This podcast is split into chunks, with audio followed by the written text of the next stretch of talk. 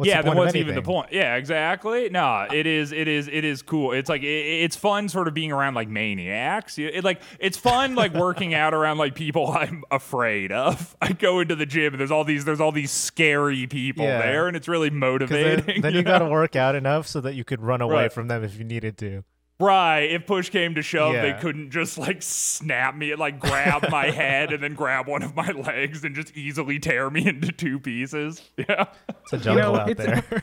Yeah, dude. it's it's a good thing that you think so highly of yourself, honestly, Christian. I I, I think it's a great thing. But there are some people Uh-huh. that would say uh, a seven foot four lanky guy with just Uh-huh. Right. a giant mustache on his face Yeah. is a deal breaker for them.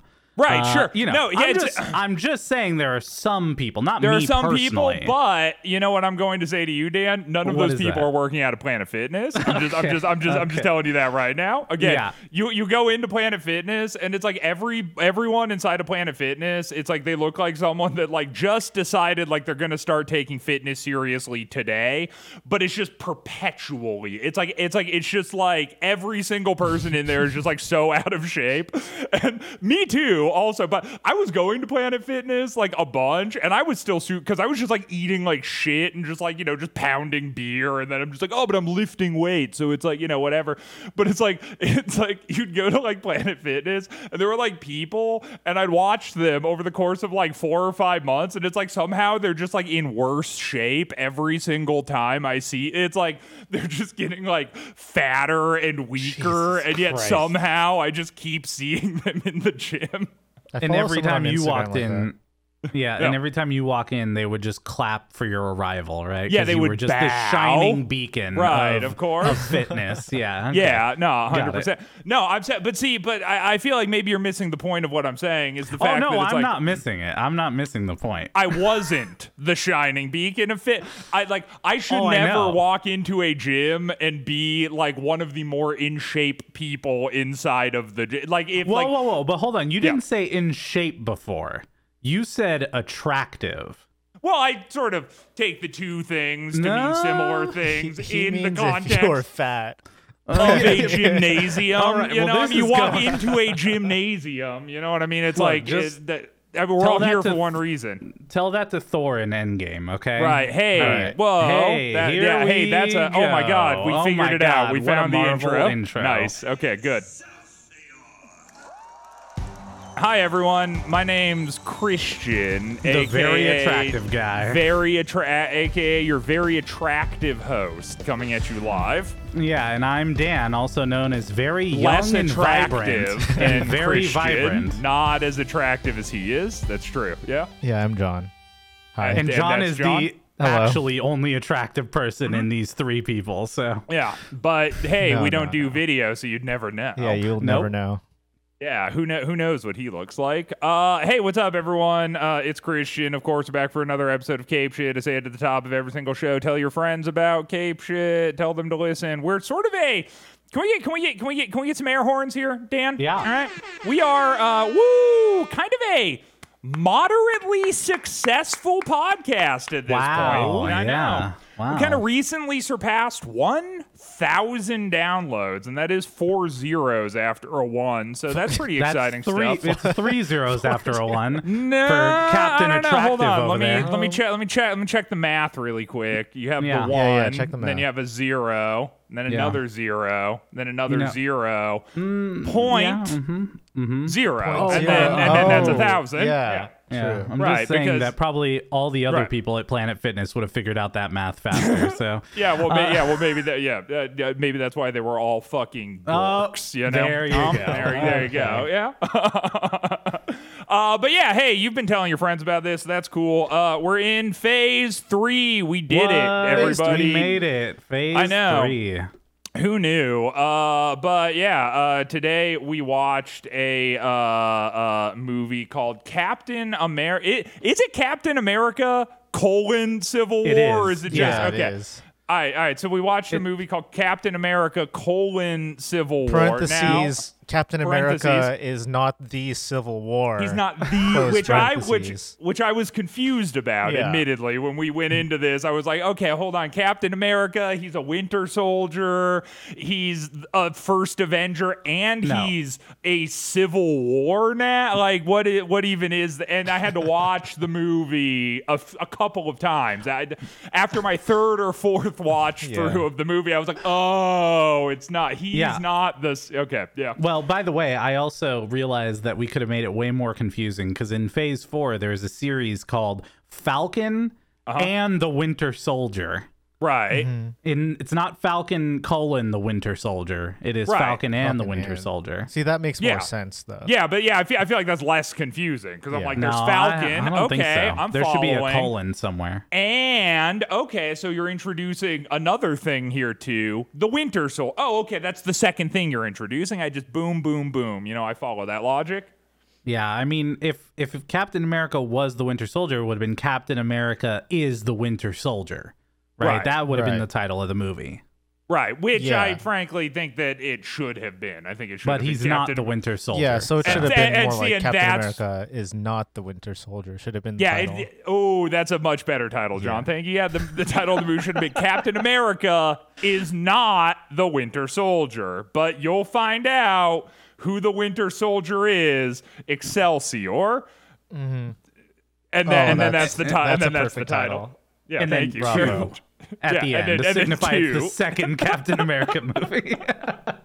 okay, well, this is the third Captain America movie, Captain America colon Civil War three in the MCU. Right. Uh, for Phase three. See, it all makes sense. It lines Yes. up, unlike Iron Man three, which was in Phase two. Right. It's Yeah, just like, the hold on, it's thinking? phase it's phase two, Nope. it's Iron Man, there's a Yeah. three in there. I I frankly I I, yeah, I threw my remote in my man has three I- level, uh, three letters in it, and so, but it's Yeah. still in phase Yeah. two. Like, But so yeah, and so it's like and so it's like what so- is and like iron, but like uh, you know, yeah, we're not in it's like- phase four. Uh, yeah, so you know, yeah. it's like all this talk about like vibranium, you know, and it's like, well, shouldn't it be vibranium, man? Re- you know, it's just Well, like the, no, he doesn't have a is vibranium. si- suit. but he's also not iron, Yeah. so I don't know. yeah, what your but point also is. is. it is it iron? You well, we all know? have It's like- iron in our bodies, so we are Right. all Oh, so we're Iron all Man. so we are Wow, Iron Man. We Yeah, so that are- means I that am Iron Man. Anyone who gets on top of you, John, is technically Iron Man. So that should fulfill any Wow. fantasies there that you need. Wow, I have Yeah. really low standards. Yeah, there you go.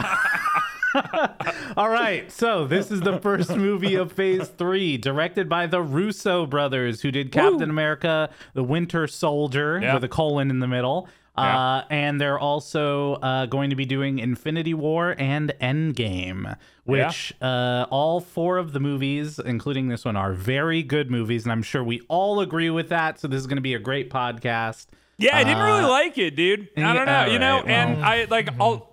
I'll, I'll say that off the rip just to set the tone for what you can expect going into this podcast. Uh, like I did with Ant Man, I said, you know what, off the rip, I just it's like, hey, we gotta, we gotta, we got, we gotta set the tonality, the entire thing. Mm-hmm, And another thing I'll say too, I was kind of saying this to the fellas before the podcast started, is that Sure. uh, I little behind the scenes. little here's a, here's a little sneak peek behind the scenes for all you cape shit heads out there. Uh, I I. I'm, I'm kind of bummed out. I actually really wanted to like this movie. I've liked the other Captain America movies. I'm kind of like Ant Man was cool, and it's like okay, so it's like we're, we're, we're off the back of an Ant Man. We're into a new Captain America movie, and it just I, I, I just did I just didn't I just didn't really like it. It's like I don't know, man. Uh, you know, we'll we'll see how the rest of Phase Three goes. Yeah, this is going to be interesting because I really thought this would be an easy win. Yeah, me too. Uh, yeah, and even if if even John agrees with me, then there's got to be something. yeah, there's here something that, uh, wrong. Yeah. Something's wrong Yeah. here. He probably watched like a, a a bootleg version on accident that was like the wrong, just in the wrong language, the wrong movie, Yeah. everything. So we'll see. The title of the movie he actually watched was actually Captain America: colon, Civil War. Is the Civil War? Captain America is not the Civil War. Close parentheses. Yeah, got it. Well, Yeah, this uh, the visual effects in this movie was done by 20 different visual effects studios, And Yeah. in the end, this movie made 1.1 billion dollars, Wow. which was the Only highest grossing 1.1 film billion dollars. of 2016. And Yep. uh, that's it. We should hop right into it because this is going to be a It's discussion. gonna be a long one. yeah, it's gonna be a long ass cast, brother. yeah, we're gonna get a little 1991 flashback uh, in Russia uh, and Hydra with a red book that has a star on it. Uh, and it turns out that this is the uh, Winter Soldier being unleashed, and we're kind of seeing now how Bucky was transformed into the Winter Soldier and how he was utilized to uh, handle missions for Hydra. Uh, Yeah. We see the torturing with the random set of uh, Russian words. So he's, I guess, a, a sleeper agent, right? That's what. Yeah. That's a what that is. Manchurian candidate, as it Yeah. will, and as Tony Stark will call him later in the movie as well. I giggled. I mean, you know, those Oh, jokes. are you for would. me. That's the Those- kind those of thing are you for would me. giggle at. Yeah, it I saw it, was and I for me. went, mm, eh, no, I don't think so. I said that out loud, actually. Yeah, I know you did. Uh, but there's a new mission for him, and he's on a cool motorcycle. There's a good amount of motorcycle riding in this movie. Uh, There is, there is a there is a good amount of motorcycle riding in this movie. Yeah. yeah, yeah. And then he gets some blue bags out of the car. So the question is, what's in the bag?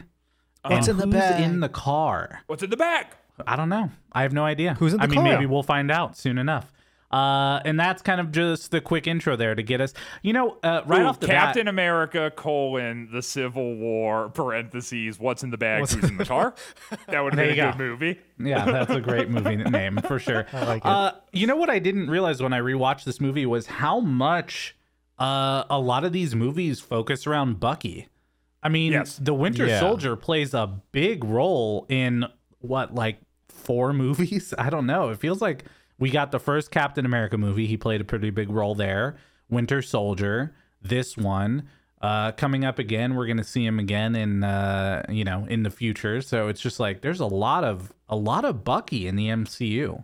Yeah, well, okay, and I so uh, so off the rip, right? Uh, question that I have, and actual, you know what? This is a uh, uh, uh, little air horn, please. Can I get a little? Yeah, uh, please. Oh, hey, what's up, everyone? It's Christian's good faith question corner. I have a, I have a, I have a, I have a question in good faith right now because I'm wondering if maybe I missed something, but um like why like why why Bucky? I don't really get like it's like was there something special about Bucky that like made him like the perfect candidate for all of these like brainwash things? Or did they just sort of nab a random American guy? And has okay, so and if the answer is yes, has that already been explained and it's just something I've forgotten? Or will we figure out late because the entire time I'm watching this, I just I'm just like what like fucking like why Bucky? I don't really Yeah. get like why Bucky's important to yeah, I, this I thing. totally know the answer to this, but I'm gonna let Dan answer it for you. Um, Oh, I mean, yeah, I- because I totally know, but I'll just. I'll if just John knows for sure, then you know, may- I'll let you explain. No, No, no, no, for no, me, no, I'm I- just taking a, a stab out of here. But the way that I see it is that um, uh, Bucky was part of Captain America's crew when Captain America was first kind of set up, and Bucky was someone who was also going after Hydra at the time, right? So he was already a target of Hydra. Uh, and then when he fell down in that ice pit, you know, off the train, uh, and they were able to take him away, they were able to use him for experiments, essentially. Right. So there wasn't anything specific necessarily about Bucky, but they were able to utilize him as a person who they could experiment on, t- use the super soldier serum on, uh, and then create the Winter Soldier for Right, themselves. but couldn't, but couldn't they have just done that with like any, anyone really? Like like like why like why did it have to be Bucky? I think because they they were um if you remember back in like the first Captain America where Cap rescues like all those people from the from Yeah. the camp or whatever, and he Bucky is the last person that they save, and he's like strapped to a gurney or something like that. He's strapped to a table. They were experimenting on him like way back then, mm-hmm, so it's probably that they they realized that like he had already been part of the process and like I, I don't think they would prefer to experiment on their own troops like using a prisoner of war is probably like easier for them or like Yeah, and but if then- they've already but then- made It's some more level ethical of for them. progress. Right, Yeah. but then they did experiment on their own troops. That it's like it's like because like and again okay spoiler alert after for later after in a the movie, successful but after a successful run though That's Right, the thing, but right? it's like- the but Winter it's like- it's Soldier like- was successful. it's just Bucky, and then it's a bunch of like random Russian guys, and then also like, uh, yeah, okay, and so and and and and and so you know maybe just for the sake of moving this podcast along, like if that's just something I have to accept is like, ah, it, it's just that way because it's that way, I can accept it like that. But like the uh, but again, Bucky, I just find kind of a confusing character because I'm just sort of like, why was it like it's like Is why that was it not Bucky enough- as opposed to you know I don't know. Is that not enough reason just to, that he was a prisoner of war? They experimented on him and they decided to move forward because they had success with him? Yeah, it's it's enough of a reason. I just don't like it. I can't totally put my finger on why I don't like it yet. Maybe I'll figure it out as the podcast continues. Well, the good news is we're now in present day in Lagos, and we're uh, catching up with Wanda, Widow, Falcon, and Cap, and they're looking for Rumlow uh, from the uh, uh, Winter Soldier movie. Uh, Right. And yeah, and from was he in Avengers as well? Age of Ultron. I don't. I don't remember now, actually. But yeah, so they're looking for Rumlow. He was one of the guys in the elevator fight, right? The big Captain America Sure, elevator yeah. fight, which was uh, pretty fun. Uh, he is now known as Crossbones uh, after the uh, uh, horrifying stuff. He kind of put in a costume, got that uh, set up, and now he is looking for uh, what I believe was some type of uh, red vial liquid, which that wasn't the super soldier serum, I don't believe, right? That Uh, was yeah, I don't know. because the blue bags, oh, spoiler, are the super soldier the- serum yeah. later on, which we'll Yep. discuss. But I feel like I just don't remember. Now, this was the Institute for Infectious Diseases, which is yeah, where they I were think I breaking think into. I think the red vial is just supposed to be some like nebulously evil liquid substance that is Well- they're taking from inside of this Center for Disease Control Because place. this was supposed to be like a, a Wakandan outreach thing, so I just have to assume that the Wakandans were like developing some advanced sort of Yeah. virus medication or something like that that Yeah. Hydra wanted to get, but it was never Yeah. really explained. Yep, and so they uh, realize quickly that the uh, the garbage truck is a battering ram, which is going to help them break in, and then we get our first kind of fight of the of the movie here. And I think right off the bat, what I saw and felt was the impact of all the hits again. This is kind of another Winter Soldier thing for me, where I remember watching Winter Soldier like all of the fight scenes and the impact of like Cap's hits and and punches and him like kicking the truck and hitting the person back. All of these like fight scenes, especially here in the start, felt really impactful and really strong. Uh, and I was a I was a big fan of this uh, this initial fight. Yeah, I'll get. I'll, so I'll give you that, but I think that this initial fight sort of set up something for me that I didn't like that then occurred previously into the movie, and it's actually kind of a complaint that I had with uh, uh, Winter Soldier as well. Which is that it's like the fight scenes are real goddamn choppy. Like, Yeah. and this this first one especially is it's just like three seconds cut, three seconds Oh, cut, three seconds three cut. seconds, man. Yeah, I mean, it, it's it's just like. Boom, boom, boom, boom, boom, boom, boom, boom, boom. It's like, and uh, like, like I feel like I'm being like assaulted by Yeah. so many things happening, and maybe it was like an artistic choice to try to show the chaos of combat or whatever. But I, but, never but yeah, I, I don't think so. I feel like that's giving them too much credit. I feel like it's just like it, it, it it's if you want to sell this stuff, you can't have people look at it for too long, or it starts to look cheesy or fake or whatever. So it's like just tons of choppy Yeah. cuts, and also first time, and and again, and I know I'm like maybe being like you know a little nitpicky here because like Dan might hear this and kind of roll his eyes, but but but actually like this this scene, I think part of the reason why it stood out to me, it's the first time ever watching these Marvel movies where I was super aware who was a stunt double and who wasn't a stunt double.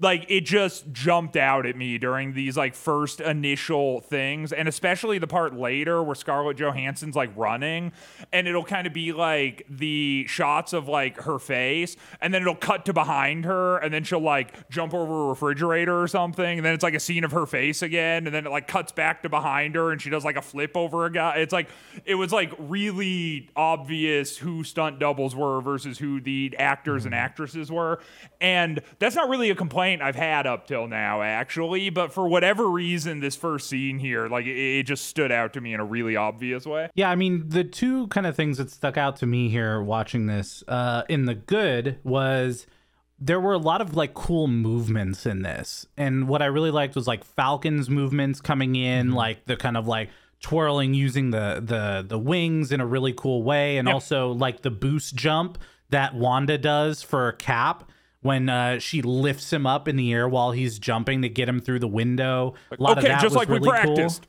Yeah, like yeah, that was dope. And then um also even Widow's fighting, I felt like when she was like at the truck fighting off like three or four guys, I felt like the fighting felt more impactful, like her punches were harder. It wasn't as acrobatic as previous things, even through the rest of this scene, uh, going up to where they capture crossbones. I feel like her fighting was really big.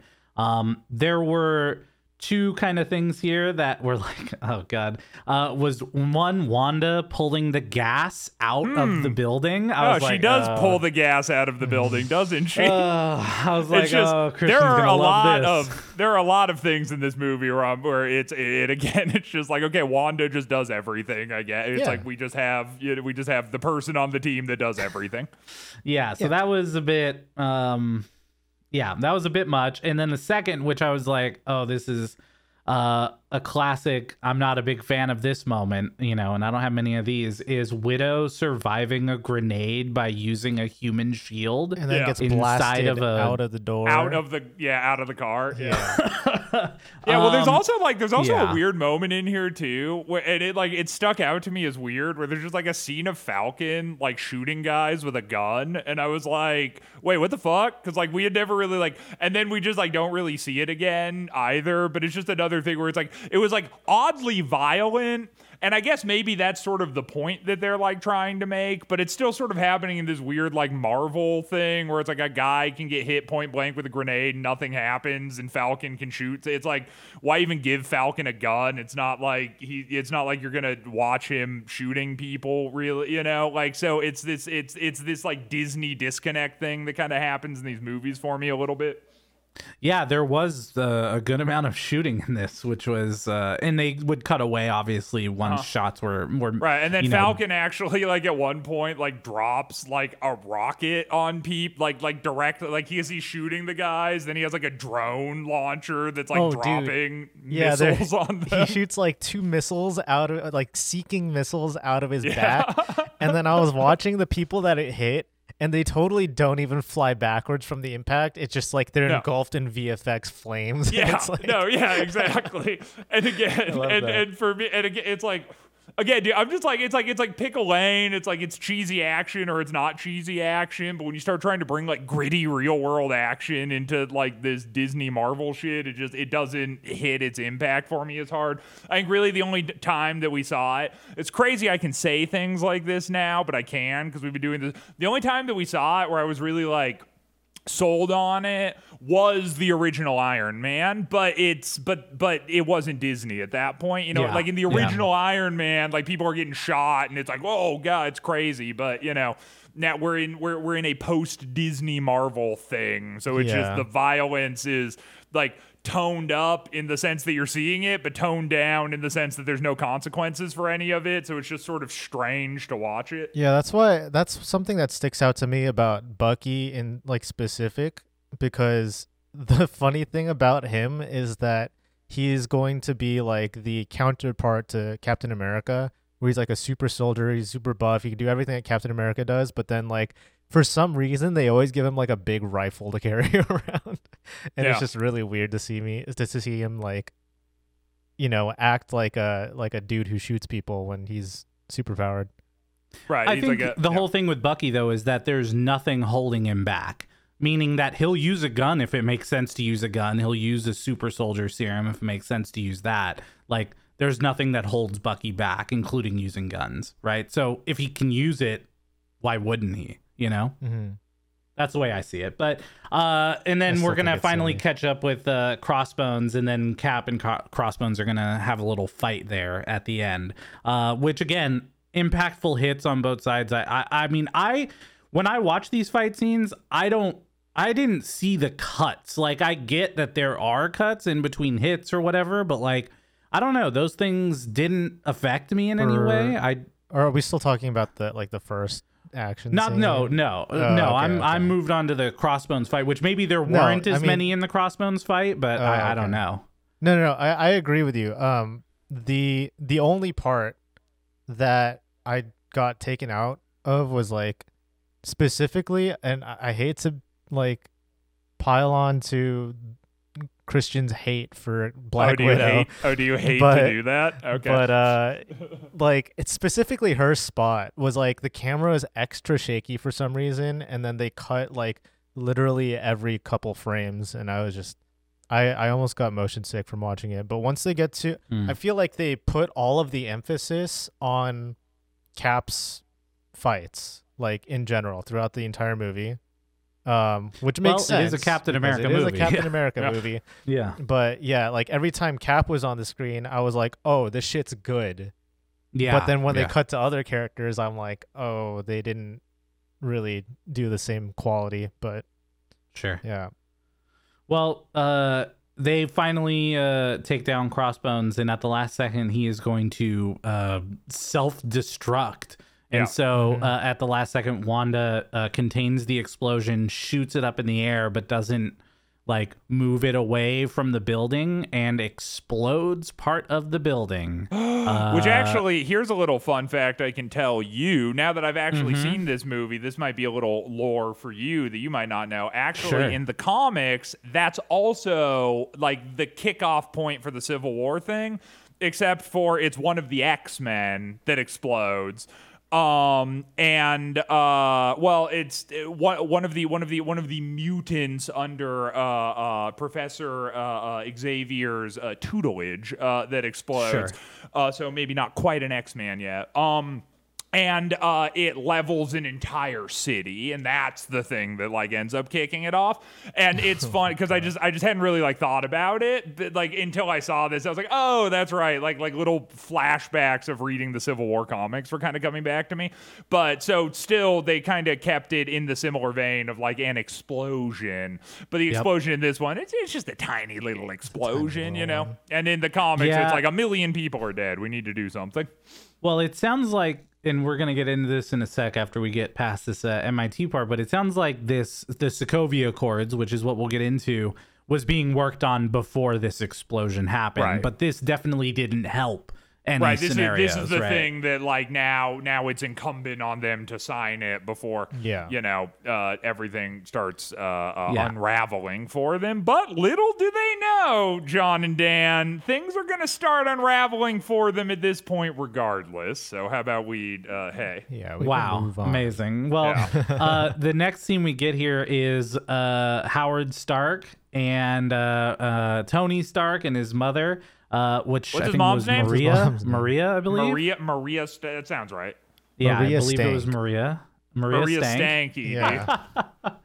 Um, yes, and so we're getting this what seems like a flashback moment in a, a fairly good de-aged uh, Robert Downey Jr. Uh, I thought that, was, pretty cool. It was, uh, it was serviceable. Fuck yeah. it. Like, you know, yeah. it wasn't Peggy, that's for sure. It was not Peggy was not Peggy. no.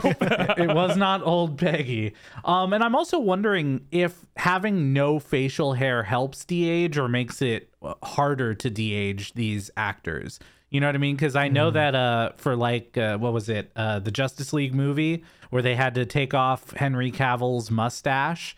Uh, that Oh, did yeah. not go very well for them.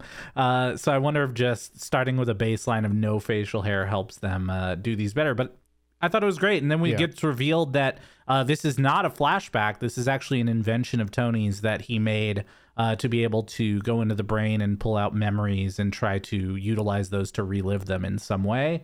Uh, revealing that he's at MIT and he's doing a talk and he's going to fund everyone's things. And then on the teleprompter, uh, the head of the September Foundation, Yep. Pepper Potts. Pepper Pepper Potts, but she's not She's not there. Uh oh.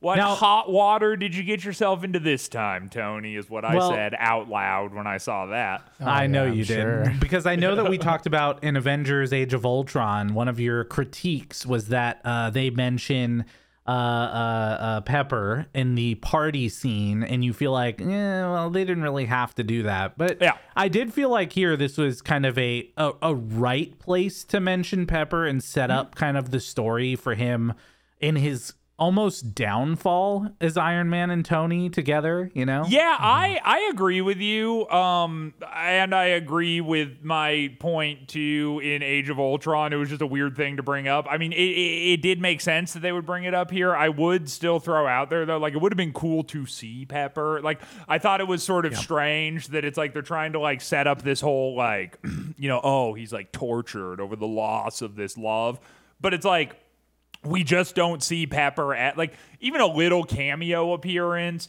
sort of showing the tumultuous nature of their relationship might have been fun. Cause I've always thought that like Pepper, and this has kind of been like maybe my arc with Pepper over all of the podcasts that we've done, is that I'm like, it's a cool idea for a character that is just constantly like shafted or used in ways that I think are kind of lame. But it's like, uh, like on principle, like a character where it's like, okay, you know, she's like Tony Stark's rock, and he and she's kind of, the reason he does this stuff. She's almost sort of the antithesis of like all the models that he's been banging. Now he's like trying to like live this more simple life. He wants to become a better man. Like it's like it's like it's inter- it's an interesting dynamic, and then they just do dumb shit with her. And and and and I almost kind of felt like this might have been another example of that to me, where I'm like, I still feel like Pepper had a place in this movie, or could have had a place in this movie, and it would have actually been very impactful. But it's just like another weird misstep with Pepper, where it's like they, ju- they she's just not there, you know, but you're supposed to care anyway. Yeah, but you forget this is not an Iron Man movie. This is a Captain America movie. That's true. Yeah, maybe if it was called Iron Man colon the Civil War parentheses Pepper Potts is here starring Captain America, who is not the Winter Soldier, nor, Nor- is he the Civil War. Yeah, exactly. Oh. End my God. parentheses. Then maybe that would have this would have made a little more yeah, it would have made a lot more sense. I agree. Yeah. Well, think what so. you guys don't know is that Gwyneth Paltrow is just very busy with Goop. Uh, so clearly the Wait, she was MCU very busy Goop. with what? yeah Goop. What? Ew. You guys don't know what Goop is? Ugh. That's that's her like uh Dan, that's super don't, fancy don't, don't, company. Don't talk about Gwyneth Paltrow like that. That's that's disgusting, dude. That's a company right? That's come under fire for doing dumb shit and Oh like wait, no, hold on, hold on, hold on. Wait, weird did, did- products. wait, did they, did they make the vagina scented candles? Was that? That might have been Oh it, I think yeah, so. they released like I'm really pretty weird sure. shit. Yeah, Uh-huh. that's that's Yeah. her company. That's Oh yeah. Yeah. Her company's so, called uh, Goop. Yeah, her company's actually called Goop. What a fucking crazy lady. Okay, anyway. Yeah, that, that's what I'm that's what I'm saying, dude. Like go look it up. Goop is it's crazy. Um anyway, so uh after the talk, Tony walks in the hallway uh, and sees a lady there just waiting at the elevator, but the button's not pressed. And uh, as she reaches into her purse, he like grabs her hand like he's gonna get shot Well, or something in also, that moment. Really, was- I'm gonna I'm gonna jump in here just really Yeah. quick and say I think you're actually underselling that just a little bit because that was actually a scene in the movie that I liked. So Yeah. uh, maybe we hit the air, maybe we hit the air horn, maybe Yeah. we get a little. Woo! Hey, what's up? Uh, hey, I thought it, it- welcome to Christians. Hey, this was kind of cool corner. I liked how when he was talking to her, he's kind of like talking, and then he and then like after they're sort of talking for a minute, he looks down and notices that the elevator button wasn't pressed. Yeah. So then he presses it and he's like, "Are you going up?" But like it like kind of creates this tension in the moment where he's like the dawning realization on him that she wasn't waiting for the elevator, she was really just waiting for him. Like I thought like that was cool. That was good. I like that. Yeah, totally. It was a it was a great moment, and I Yeah. felt as soon as because I forgot about that part as well. And when when yeah when he realizes the elevator button wasn't pressed, and then she reaches for her purse, like that Yeah. was that was an intense moment. You see how like. Par- I mean, paranoid, I guess, but for the right reasons that Tony is, and how much all of this is really taking a toll on his mental state.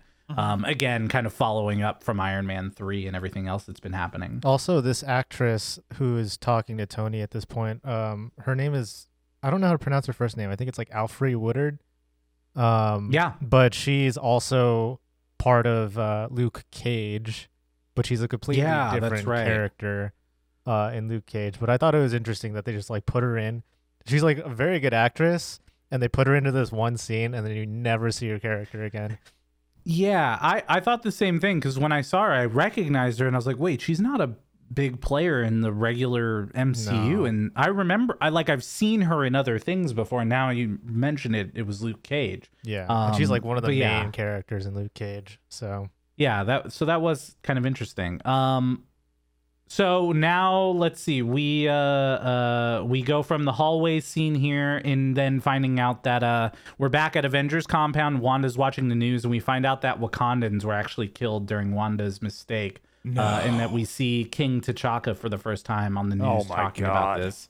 Yeah, it's uh well, it's not great because Wakandans don't take lightly to Wakandans being killed outside Yeah. of uh Wakanda. Apparently, yeah. Uh, Yeah, No. they they really really don't, and uh, that plays out later on in the MCU as well. Um, and uh, so uh, Cap and Wanda are talking a bit about it, and then Vision just walks right through the wall as he's uh, clearly trying to learn uh, more human customs, but has not gotten the idea down of uh, knocking at the door yet. Yeah, which again, if I can say, like, Vision's cool. I said it in Age of Ultron. It was kind of like one of the redeeming parts of Age of Ultron to me is I thought Vision was cool. And even though I think some of Vision's character motivations in this movie were less cool than some of Age of Ultron stuff, I still like Vision as a kid. Like every time he was on screen, I just like he just like he sounds cool. It's like a good Yeah. actor. He looks Yeah. cool. Like the way mm-hmm. he moves is pretty cool. It's like I like the vision scenes are fun, you know. Yeah, they put a lot of good effort and thought into Vision. And also, again, whether they did or not, I don't know. But his like makeup and his overall look always looks really clean. And mm-hmm. again, like the, Yeah. to your point, the way that he sits, the way that he moves, the way that he talks. Uh, even his contributions to conversations when they're talking about the Sokovia Accords later on uh, is is really great. Um, and so we find out that uh, Secretary Ross is at the compound now, and he's here to present uh, the Sokovia Accords after showing a quick rundown of all of the disasters so far through the MCU.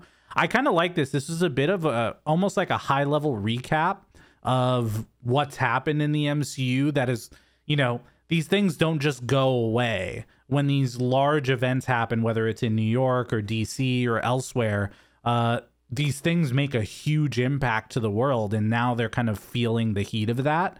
And so I really like that they kind of don't dismiss it, right? Like in a standard TV show, you finish 30 minutes and then you forget that that ever happened. But the thing I've always liked about the MCU is exactly this. It is the the repercussions of previous events don't just go away. Well, if anything, Uh, I think that this type of like groundedness to the to the Avengers came a little late. Like I feel like it would have it, it almost feels out of place at this point in time. Yes. And Uh, that was my total. I'm gonna let you. I, I'm a. I'm a. I'm a Kanye you in saying I am. A, I am a let you finish. But yes, completely agree. That was absolutely my thing with this too. Anyway, yeah, please so continue, John. because like we're on we're in phase three already. There's been like eleven movies before this, right? And this is the first time that we ever see real world real world real world uh, repercussions from what they do and from like all the aliens invading Earth or whatever. Um, aside from just like a one-off line where someone's like, "Oh, like like in Ant Man, he was like, "Oh, the Avengers are busy dropping a a city on the world or some shit like that." I don't know, but yeah, this is the first time that we ever see this type of like damage done by them. Yeah, I, I can see that. I think that um I think a couple things. So one, the fact that they call this the Sokovia Accords clearly makes it uh obvious that the Sokovia incident is what triggered this response, right? And I think that is really the first time where we saw an event that um didn't have a clear villain for the world to see. We knew that it was Ultron, right? But as to Christian's point in Age of Ultron, we didn't really see Ultron's impact on what he was actually doing, right? It wasn't like he was on television and talking about all that. So when you look at Sokovia and the things that happened there, you really just associate the Avengers with it, good and bad. And so the way that I see it is like New York, there was a black hole that opened in the middle of the sky that aliens came out of. There was a Right. clear villain, and I think everyone working together solved that problem, right? So when I look at yeah, maybe it's been a few years since the Avengers formed and the Sokovia Accords. There had to be an event that would trigger that. And do I think that a black hole opening in the sky would cause the United Nations, 117 countries, to come together and say we need to manage the Avengers? I don't think that that's that's it, right? Mm-hmm. So I I I, to- I see where you're coming from, but we also have to realize that the first few movies has nothing to do with the Avengers, right? The in Phase One, the first time we see them together is with the aliens and the black hole, and then the time between that and Sokovia is two years, maybe less. And then we're talking about 117 countries trying to come together to put together accords. Like that's a that's not a two week turnaround type of thing. So, anyways, that's the way that I view it. I see that I see where you're coming from for sure, but I don't think it's unreasonable that this is the first time we're seeing this uh, kind of repercussions from their actions. I would have to think about it. I might agree with you. I might agree with you, but Hey, that's like a half point, Dan. yeah, that's like a half point. Okay, you know what? I'll take it. I'll take it. There are more points to come for me later, I'm sure. Um, yeah, I know. I and think. so- I think. I think my thing with this movie too, and even probably to get a little meta on this podcast, is that like if I have to stop and like nitpick everything I want to, it's going to be like a six-hour long podcast. So I'm really trying to like Yeah. get my points in where I can. okay. Yeah. Well, uh, yeah. So, uh, the, anyways, the Sokovia Accords are presented to the Avengers, and clearly, right off the bat, we can see that there's some uh, tension between them as they start to discuss. But we're not going to see the results of that conversation yet because now we're going to check in with Zemo, who's in Cleveland. Uh, and he's crashed into someone's car out of nowhere, and uh, uh, which gets this guy to open his door. Uh, and then all okay, so all of a sudden, this guy is hanging upside down yeah, with his head in the sink. some guy.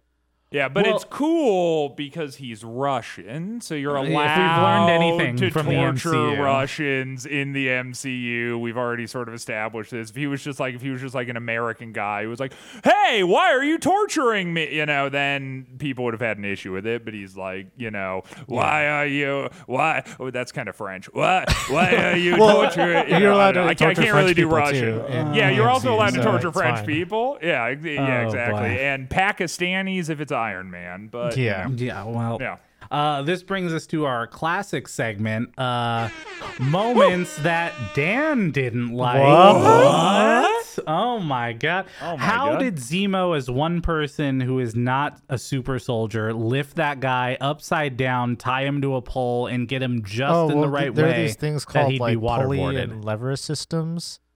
Yeah, duh. He had a pulley Oh, and lever yeah. Sure, system. and the guy Yeah. already had one in place already in case had he one. ever wanted to No, waterboard Zemo's just someone. really smart and could set one up for himself. See, this is this is what you're forgetting, Dan. Uh, Uh-huh. The guy was Russian, so Oh. he's he, he's kind of an evil waterboarding kind of character. You know, Mm-hmm. Sure. it's, this isn't Sure. his first. Ru- Zemo, uh, uh, knowing the evil, nefarious nature of the Russians, would have just gone into the house already knowing course. that the waterboard setup was just Ah. there above the sink, ready to Got you it. know just uh, start waterboarding. Okay. Well, what do I know? I just what I do you clearly know? am not a big Yeah, fan you know, of the yeah. What, MCU. you know what? I've often wondered that, Dan. What do you know? Uh, not much, apparently. uh, but as this guy decides that he's not going to give up anything, uh, Zemo does find the red book, which uh, tells us what uh, Zemo's plan here is: is to find the Winter Soldier and take control. Seems like it. Uh, and as this guy's about to drown, he says, "Hail Hydra." Uh, Yeah, which uh, which is that's so stupid, dude. Here, okay, why? here's the why? but- it it just, it just is to like I don't like I don't I like I don't have like a deep Is good it any reason. is it any stupider than the guy who was running away from Cap in the first movie Uh-huh. for Captain America and then bites the the the the cyanide tooth or whatever to kill himself while he says Hail Hydra? No, all instances of Hail Hydra within the first Captain America movie were fine because it was Okay. happening historically at a point in time where, like, you know, uh, uh, uh, you sort of had like uh, World War II era sort of like comparisons between like Nazi villainy and then like Hydra, and it was sort of like goofy and over the top, but Hydra's kind of supposed to be cartoonishly evil.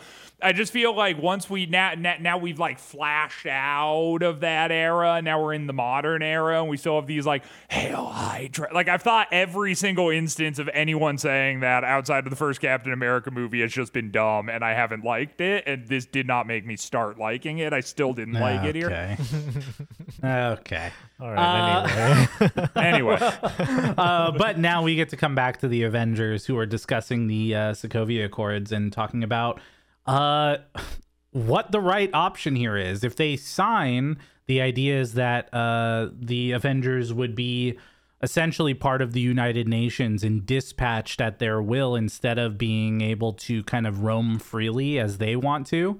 Any missions would have to be approved, and anything they do would be monitored very uh, severely. So, uh, Tony right away brings up, well, after complaining about a headache, brings up uh, uh, the kid that was talked about earlier, um, Right. who was killed in Sokovia. Turns out that he was visiting Sokovia to build housing for the poor.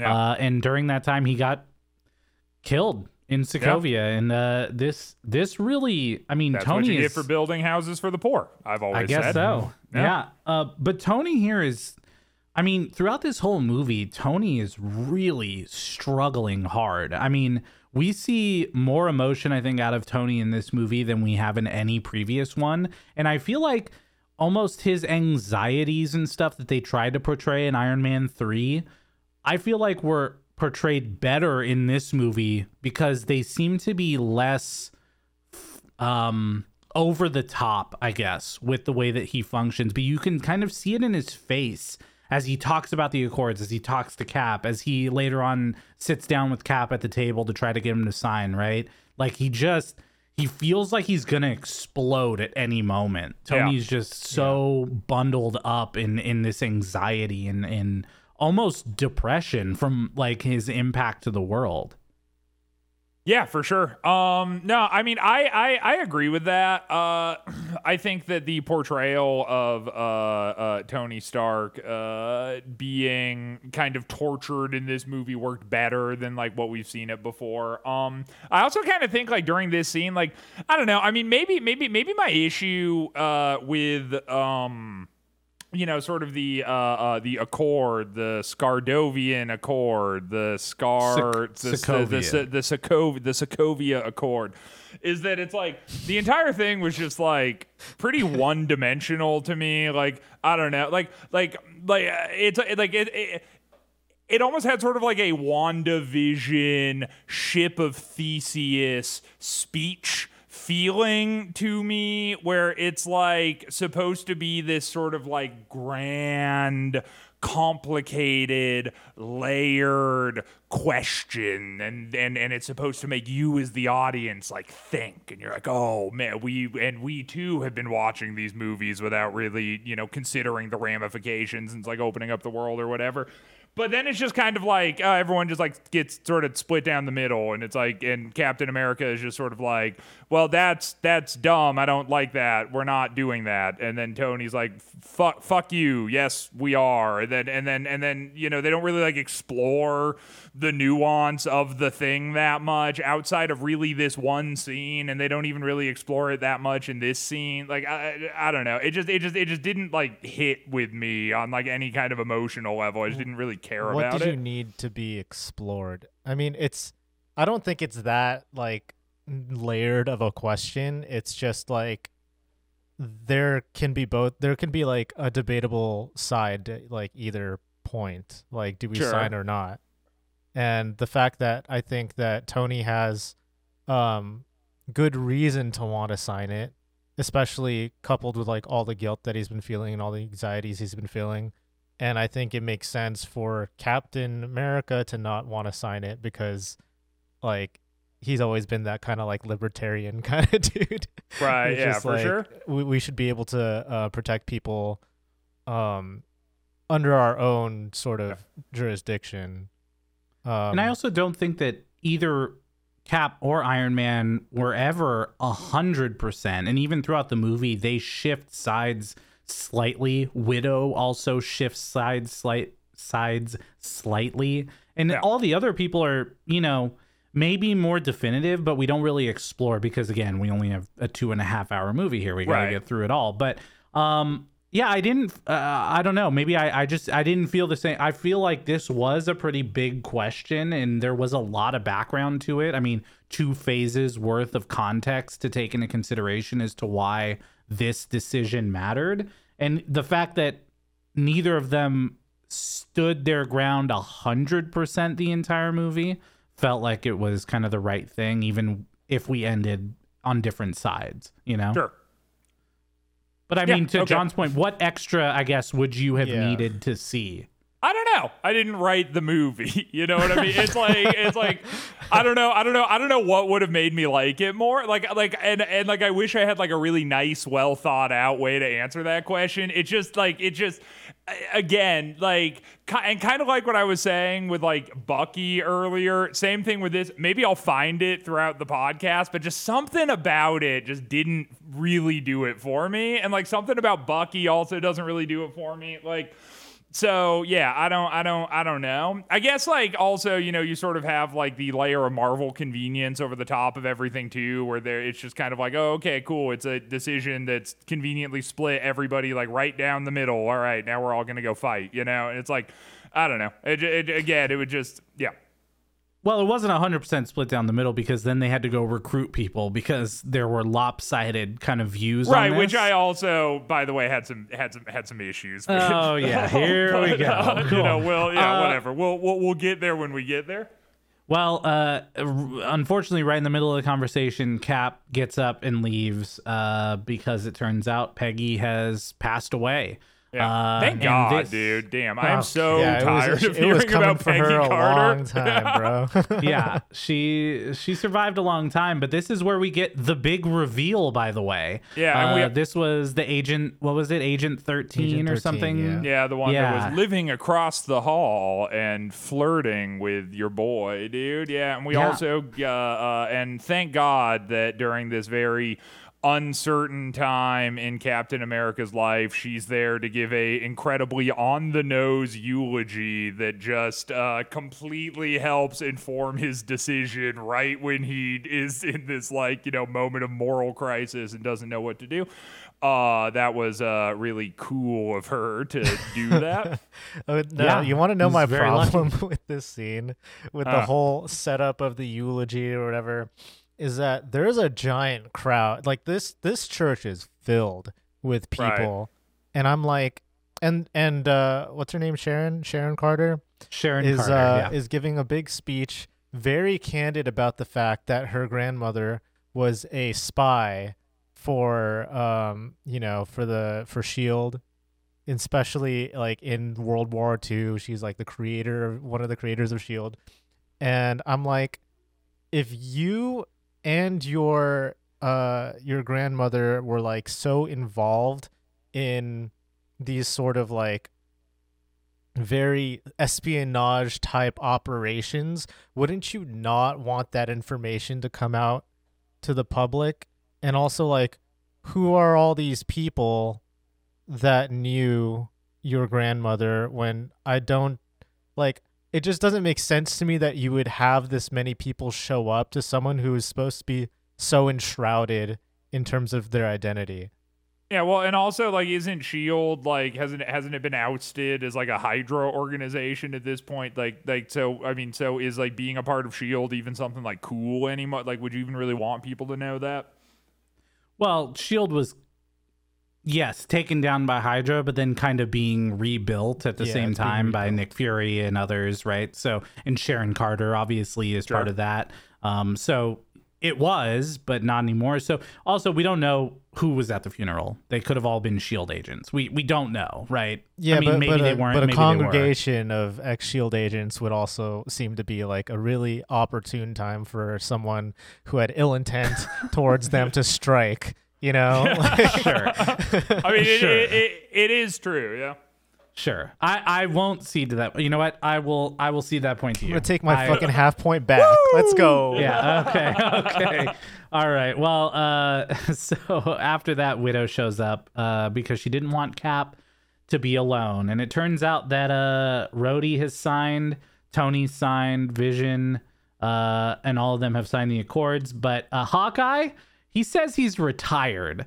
And at that moment, I said, "Oh, we're not going to get any Hawkeye in this Oh, movie." no. And you know what, Dan? That I'm sure that would have been disappointing for you, but uh, uh, you'll be happy to hear we get a lot of Hawkeye in this Yeah. movie. It's just, it, this is It, and also for Widow to think that Cap was really concerned about what Hawkeye was doing is uh is a pretty funny notion as well because I don't know that they were necessarily best friends, but at least we know now that Hawkeye is retired. So Yeah. don't even ask him what the deal is. right yeah, Um, because you, you you try and ask him, and he's you know what? I'm just trying to live a simple life with my wife and children. That's all. That's all he cares about these days. Absolutely, absolutely. Well, uh, Widow says she's going to Vienna for the Sokovia Accords signing, and uh, she'd like to see Cap there, but he's not going to do it. Uh, and so now we get our first look at Prince T'Challa, uh, Chadwick Boseman. Man, this, yeah, this was uh, uh, this this scene hit for me, man. I hadn't seen this movie in a long time, and I just saw Wakanda Forever, right? Uh, and man, that was uh, yeah, it's tough. I, I I feel like every moment Black Panther was on screen or T'Challa was on screen, he uh he did a great job in this. He it was a Yeah. really good intro for Black Panther. Um, and I thought, yeah, I thought he did a great job here. Um, and then we even get a little scene here, which I didn't remember about uh, King T'Chaka and T'Challa talking to each other, uh, just kind of talking about him getting into politics and uh, he's proud of him and all that. And that was, it's a lot. It's a tough, yeah, it's, a lot tough to thing. take in after everything that happened in the the latest movie. But Yeah. Yeah. Well, yeah, I right- don't care. I never saw I- the yeah, latest know, movie, and, and and and you know, it I- ju- you yeah. don't care about humanity. It's I fine. you I know, get that. whatever. It's Yeah. like, hey, you know what? Eventually, we're all gonna die, and someone will be listening to this podcast and and and fondly Seems refraining about. yeah, yeah, probably not. Actually, anyway. uh anyway so uh and then uh as they get started here and T'Chaka is speaking uh, uh uh all of a sudden we look out the window and we see mm, something doesn't look right here Uh-oh. and boom! An explosion to take out. Now this again to your point of the funeral it's like i mean i guess if there was any time to try to take out a group of people would be the people signing the Sokovia Accords, um, which, you know, if I take a second now and think about it after your little funeral speech, I'm like, man, I don't know if there was any time for Tony to put every bit of technology he had to protect an area of the world. Uh, maybe it would have been during the signing of the Sokovia Accords. You know, like. Also, another that kind of tangentially raises another question for me is, um, he, was he specifically trying to kill uh T'Chaka, or was that just like No. a happy coincidence for him? Yeah, Yeah, no, it yeah. was- it was just it was just cool that it happened that way. Yeah, I, I yeah, he wasn't targeting anybody. He, Yeah, was, he was just he was just trying to sow discord. right. Yeah, by by then blaming the Winter Soldier, Okay. which by the way is not Captain America. No. Right. is Which again, I was so confused. Oh I God. know you were. I know. Well, right away, uh, the Winter Soldier's blame for the explosion. Um, and T'Challa then uh, later on has a little conversation uh, with Widow saying that he's going to kill Bucky himself. Yeah. Um, and we not yet we don't yet know how he's going to do that uh, in the in the context of this movie, but uh, he is uh, not happy at all, but he is now king of Wakanda because of this uh, death. Uh, but now, uh, it- as uh, as Cap and Widow are having this conversation, we get the classic uh, Dude, hiding in so plain sight with hats and That glasses. and was by, so fucking dumb. I- it's all of them, by the I way. They're all wearing hats and glasses. I I swear that like the dad cap phase of like the modern casual wear happened because of this movie and not the other way around. Yeah. No, like yeah. straight up. It's like it's like him and then like Falcon and they're Mm-hmm. like sitting at like a bar with aviators and hats on within eye shot of Natasha. Like he's like staring at her while they're talking and she's just like, "Oh, where are you?" It's like it's just Well, like the dude, worst part is, is she kind of thinks that he's there, but she doesn't keep looking after she stands up. Did you like? She stands up as if she's like, "Oh wait, he's here for sure, right?" Uh-huh. And then she doesn't move her head after that. She looks in the same direction for the rest of the entire conversation. Where if she like moved to the right a little more, she would have seen Steve standing there. Right. So that part, yeah, I definitely noticed that, that was a bit uh, ridiculous. But would she have even recognized him with the hat and the glasses dude, on? yeah, I don't know. It was such Yeah. a good Now, she- disguise. I mean, it was it was like it was like when he went into his own museum with the hat and the glass. It's like, yeah, dude, it just it just renders him impervious. No one can tell. Yep. Well, uh, they get some info from Sharon as to the whereabouts of the uh, of the Winter Soldier, also known as Bucky. Uh, and turns out that he's in Bucharest. That's just where he is. And I, so I guess in the timeline of this, when we see Bucky in the streets of Bucharest, and the guy like at the newsstand sees him and looks like he's gonna like go call somebody. The way that I viewed that was like that is how Sharon found out that they're there, but in the timeline of it, it kind of is a weird. It's almost like a flashback to an hour before you know Cap gets the info because it seemed like a weird kind of placement of that scene. But anyway, so Cap finds him, and now they're in this apartment talking out to find out. Uh, hey, is this Bucky or is this the Winter Soldier? The Winter Soldier. uh, and then we uh, we get a little conversation for that before we get a uh, stairwell fight. Yeah, well, I thought in the conversation it's also like funny because like Captain America is like, "Hey, you can't you can't kill anyone, uh, uh, Bucky," and he's just like. I'm not gonna kill anyone, and then he like picks up a cinder block and hits a guy in the head with it.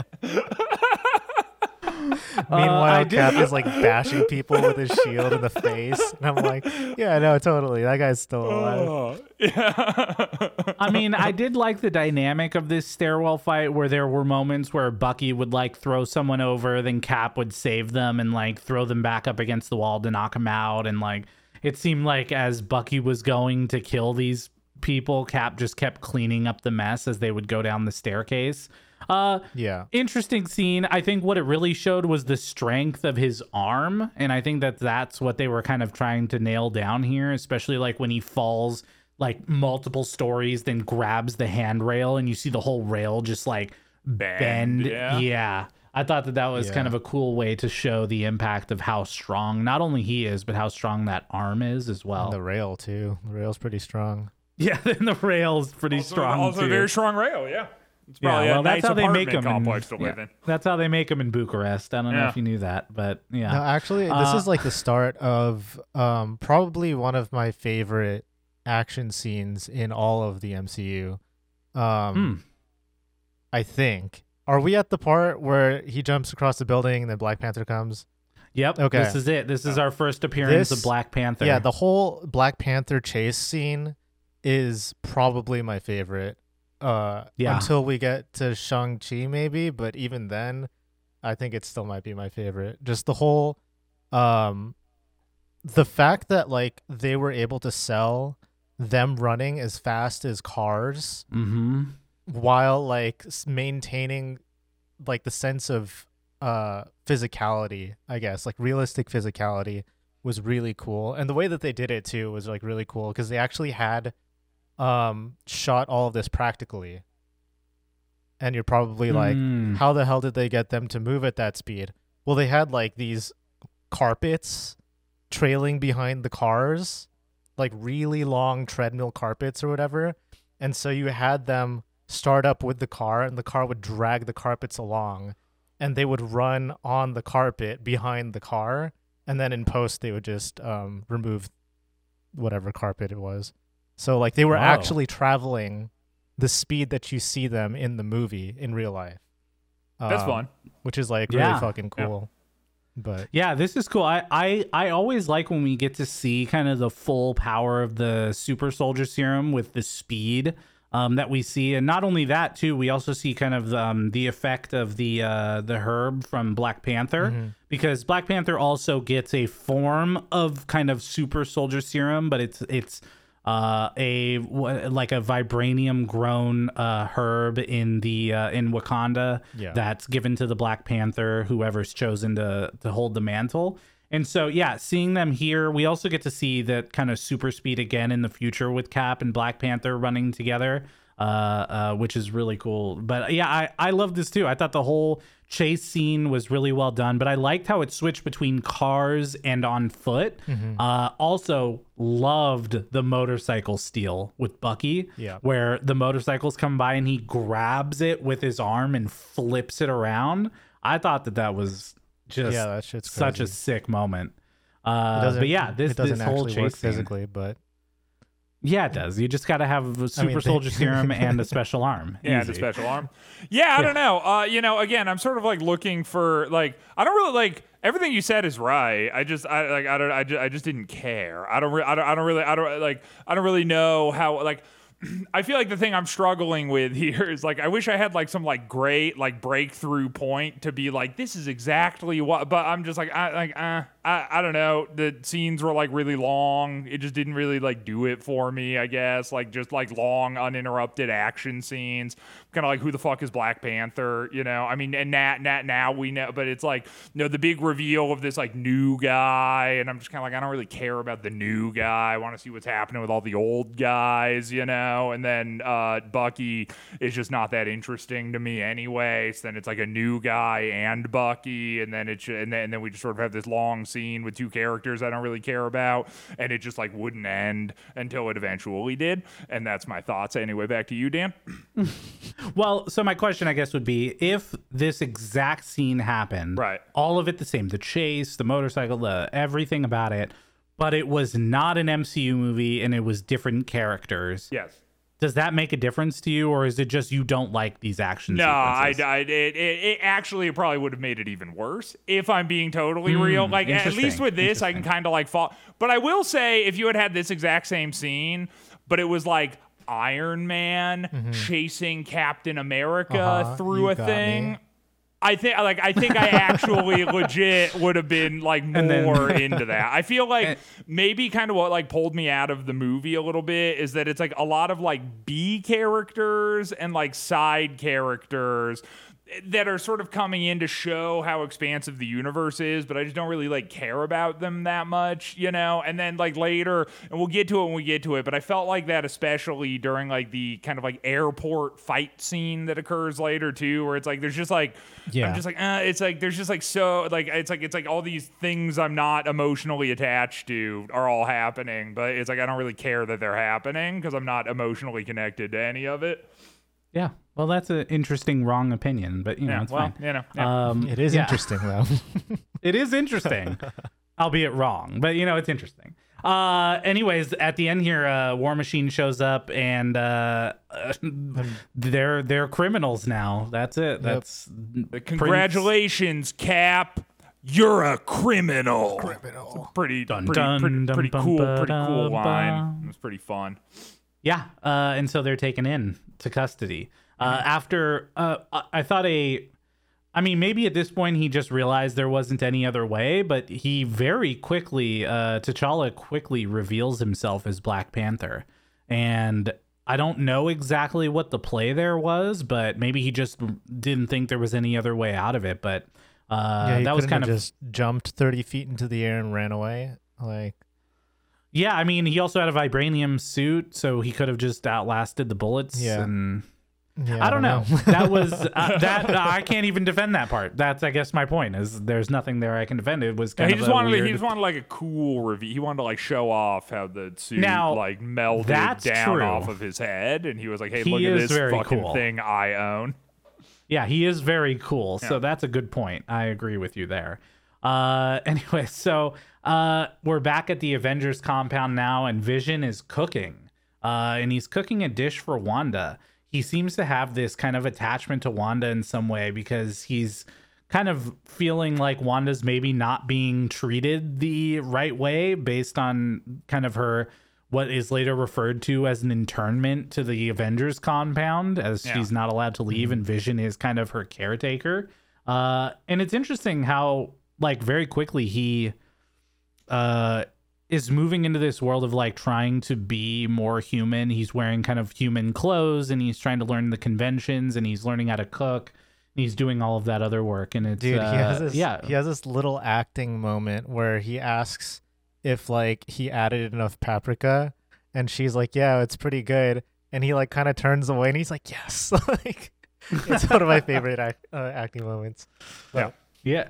Yeah, I I mean, I don't know what it is, but maybe it's just their chemistry as two actors, but I I mean, and maybe Christian will disagree with this, but I just I felt like they had that relationship like immediately. I don't know, they just felt like they had a connection in this scene that just worked, not even in a romantic way, but just as like uh, even just a friendship way, they just immediately connected in this moment. I thought No, it was, I uh, think I well it was here great. like here's here's here's the deal, dude. Like uh the chick that plays Wanda, I'm like I I, I could I could give a fuck. It doesn't matter. I don't I, I don't like her really. But it's like Elizabeth Olsen, Eli- Elizabeth Olsen Ol- sisters. Wait, wait, what? Wait, is that? Wait, really? is that like one of the the Olsen twins? Ashley. Oh, it's She's the, the it's third the third Olsen. Ol- okay, well then I don't give a fuck about her much like the rest of the world, I guess. But like, Well, you, know, you got to be the That's third changed Olsen. now. But I mean, has it? I don't know. And maybe you know, whatever. For you, Dan, it has. For me, I'm No, still not caring about the the third world. Olsen sister. For, but for normal people, it has. For yeah, people like just you, like, it hasn't. It just, it just, I don't know. She doesn't do anything for me. I feel like she kind of like overacts it a little bit, but also maybe that's just the way the character's written because I don't really because I think the character is what. Yeah,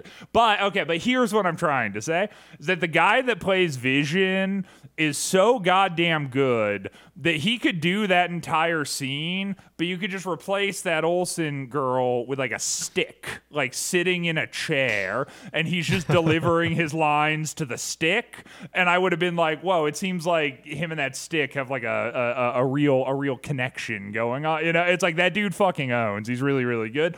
So um yeah, like I, again like like like as far as Vision goes, it's like yeah, you put him basically anywhere talking to anyone about anything, and it's like it's a good scene. Like he, he's cool. He delivers it all really nicely. okay. Well, yeah, I guess I'll take that. that's another interesting point. Uh, but you know what he does say is he talks about how he doesn't really know what the Mind Stone is. Uh, he doesn't really understand it. He knows that it powered Loki's staff. Yep, and that the Uh, power of Loki's staff gave her her abilities, which you Yes. know, we we knew, but that's just further confirmation that that is you know uh, uh, just like just this fucking dumb thing that exists in Marvel movies. Yep. Uh, anyway, so Wanda realizes after that that Vision is actually holding her there on order from Stark. Right. uh, which you know we're not going to see the impact from that right in this moment. Uh, but now we're back in Berlin. Which also like okay, hold Uh, on. So is yeah. Vision like autonomous, or does Vision like have to listen to Stark because it's Jarvis? No, he's like, autonomous. He's autonomous. He's he's a so then Fully. but then like so then why is he like because like when you first sort of see him like in Age of Ultron his whole thing is he's like I want to understand humanity and I value the freedom of humanity and I, I I think that people making their own choices is a very interesting thing. And so it was just like weird to me where he's like oh, okay I'm actually like super authoritarian now and I'm going to hold you captive inside of this compound. Like I didn't I didn't I didn't really understand his character motivation to do that. Yeah, I don't. I Oh. don't think necessarily it was just that. I think it's that he feels for Wanda, and also he's the only person out of the entirety of the Avengers that could even uh, be there to be supportive of Wanda, but also be there in case something goes wrong. Yeah. Um, he's the only one. There's no, I mean, like, what Hawkeye's going to be there and try to prevent Wanda from doing something. It's just, Yeah, but it's it not just- an option, right? It just, it just, it just felt like if Wanda was like, "Hey," like, like made this like emotional to appeal to Vision, the Vision would at least be like interested in hearing what Wanda had to say, as opposed to just like completely stonewalling her the entire time. Again, it just, it just, it just seemed like a shift in Vision's character from where we had seen him in Age of, like in Age of Ultron. I sort of had this idea in my head about Vision and that is different than what we saw of Vision in this movie. I just think that um he I mean there has been a shift in his character. He is a little bit more human in this movie Sure. um Yeah. than he was at his inception in Ultron, but I think that he is more partial to um signing the accords because it's the past it's the path of least resistance. And he thinks Yeah. that that would be um a better choice to protecting Wanda and like the rest of the Avengers as well. I can, I can, I can, I can live with that. So uh, back in Berlin now, where Bucky and the rest of the crew that got arrested uh, are here, and uh, Bucky's being held inside of this like chamber uh, to prevent him from hulking out. I guess you don't want to see when the other guy shows up, Right. Uh, yeah. you know. Yeah. You, yeah. You wouldn't. Uh, hey, are we having a code white for the winter sol- Okay. soldier? You know. That was that was close. You got to watch out here. Yeah. Um, um, but we get our first introduction to Everett Ross, played by Martin Freeman.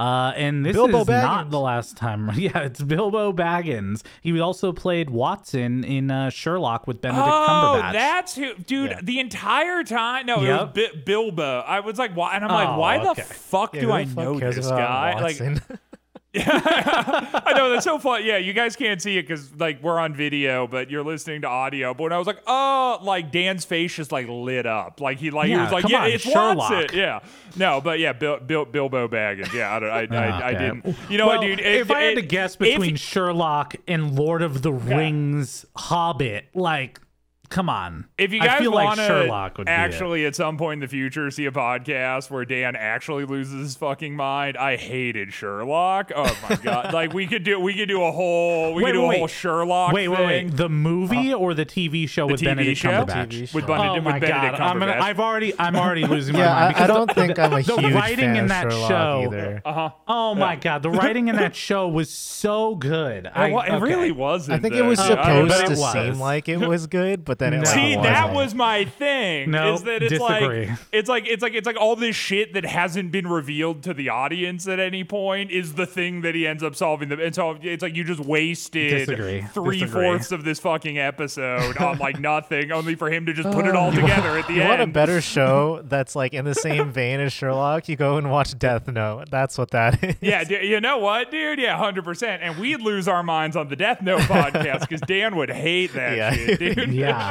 hundred percent. Because I watched the first like no, I didn't watch that. What did I watch? Anyways, It doesn't matter. Oh, I think I think I think I had you watch the first episode of Psycho-Pass. Wait, you Yeah, and I didn't even finish it. Yeah, I No, fell he has asleep. fucking bad taste. Yeah, we, that's we, we've, Yeah, we've that's what it discovered it, is. through this Yeah, sure. podcast. No, that's fine. Yeah, the thing that's made billions of dollars that clearly is better versus the cartoon. Yeah, I Yeah. get it. Whoa, yeah. But whoa, see, whoa! I- you I just- can't just call it a cartoon. Whoa. bro. yeah. Uh, but also, I just want to point out here that uh, my original hypothesis was right. If you ever did want to see Dan lose his mind in a podcast, uh, it would be one about me hating Sherlock, because that's just a little snippet of how upset he just got right there. No, okay, So- well, You saw I the get red upset flash in his eyes, dude. yeah, well, It's like he's got, he he's he's gotten too used to me not liking Marvel that it doesn't like affect him emotionally anymore. It's like we got to pick something else that you know. Anyway, anyway, back to you, Dan. Great. Now that we're moving on in the Marvel world, I can't wait to watch Doctor Strange. This is gonna be oh boy. Oh, Um, wait, Sherlock. Yeah, Sherlock. uh, the Shield and Falcon's wings are now the government's property, and uh, Falcon better not see anybody flying around outside later on. Which goes back to the point of, so Falcon, you're just kind of a guy with the the wings, right? And I guess you know when Iron Man isn't wearing the suit, he's still what is it? A philanthropist, billionaire, playboy. uh, genius. Yeah. Right. Right.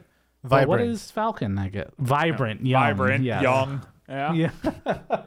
Yeah. um, but yeah, so this is the the scene here where we're gonna get Tony and Cap sitting down, uh, discussing again the Sokovia Accords, and this is where we get kind of a little bit of a breakdown from Tony, um, where he's kind of talking about what his motives are, not only just the things that happened in Sokovia, but also the things that have happened in his life. You know, in Iron Man three, he destroyed all his suits uh, in an effort to try to you know, win Pepper back essentially, uh, and that he would slow down. And he has not slowed down in any way, shape, or form because Ultron happened, and then he built more suits, and then Sokovia, and then everything else. And, uh, you know, he thought the Sokovia Accords would be a good middle ground to try to get uh, Pepper back on his side, but that doesn't seem to be the case. And it seems like in this moment, Cap's just like starting to feel like you know what tony is actually being genuine right now and i felt like that was the case too i don't know if you guys felt that as tony Yeah, was he even like he even like picks up he the pen. He's like, Yeah. "Ah," yeah. yeah. And like, when have we ever seen Tony to be the, the kind of person who would compromise on anything?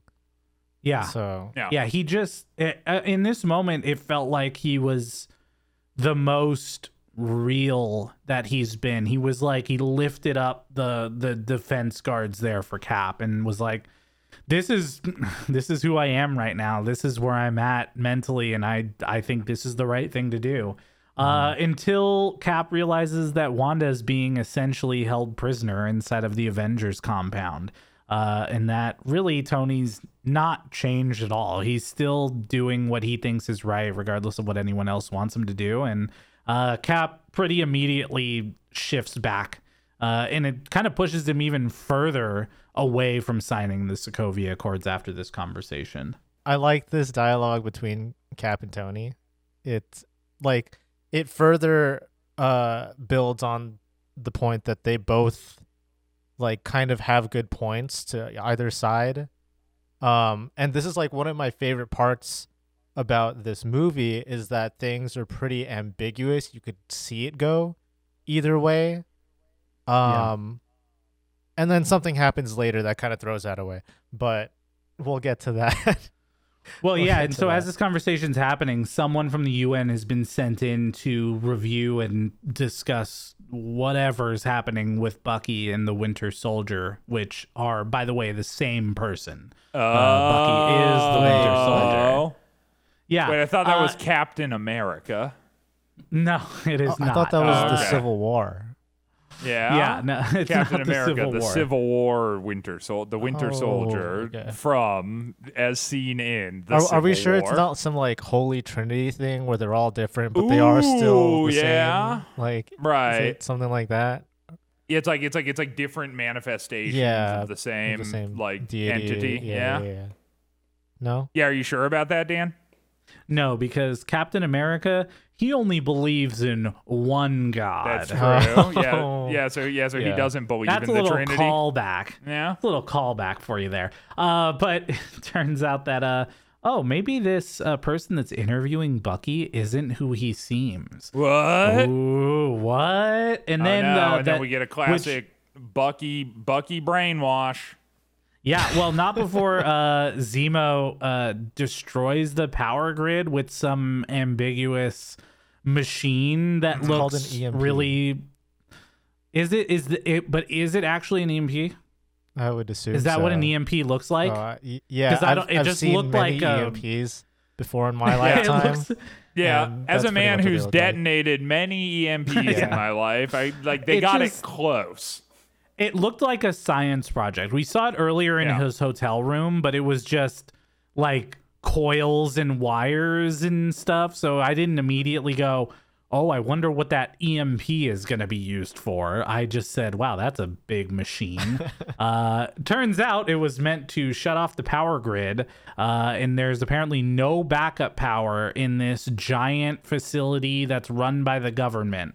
Uh, it's just if power is gone, they lose all power. There are no generators, no battery backups. Yeah. Uh, well, I think nothing. I think there there were backups. It just took them like 30 seconds to do it.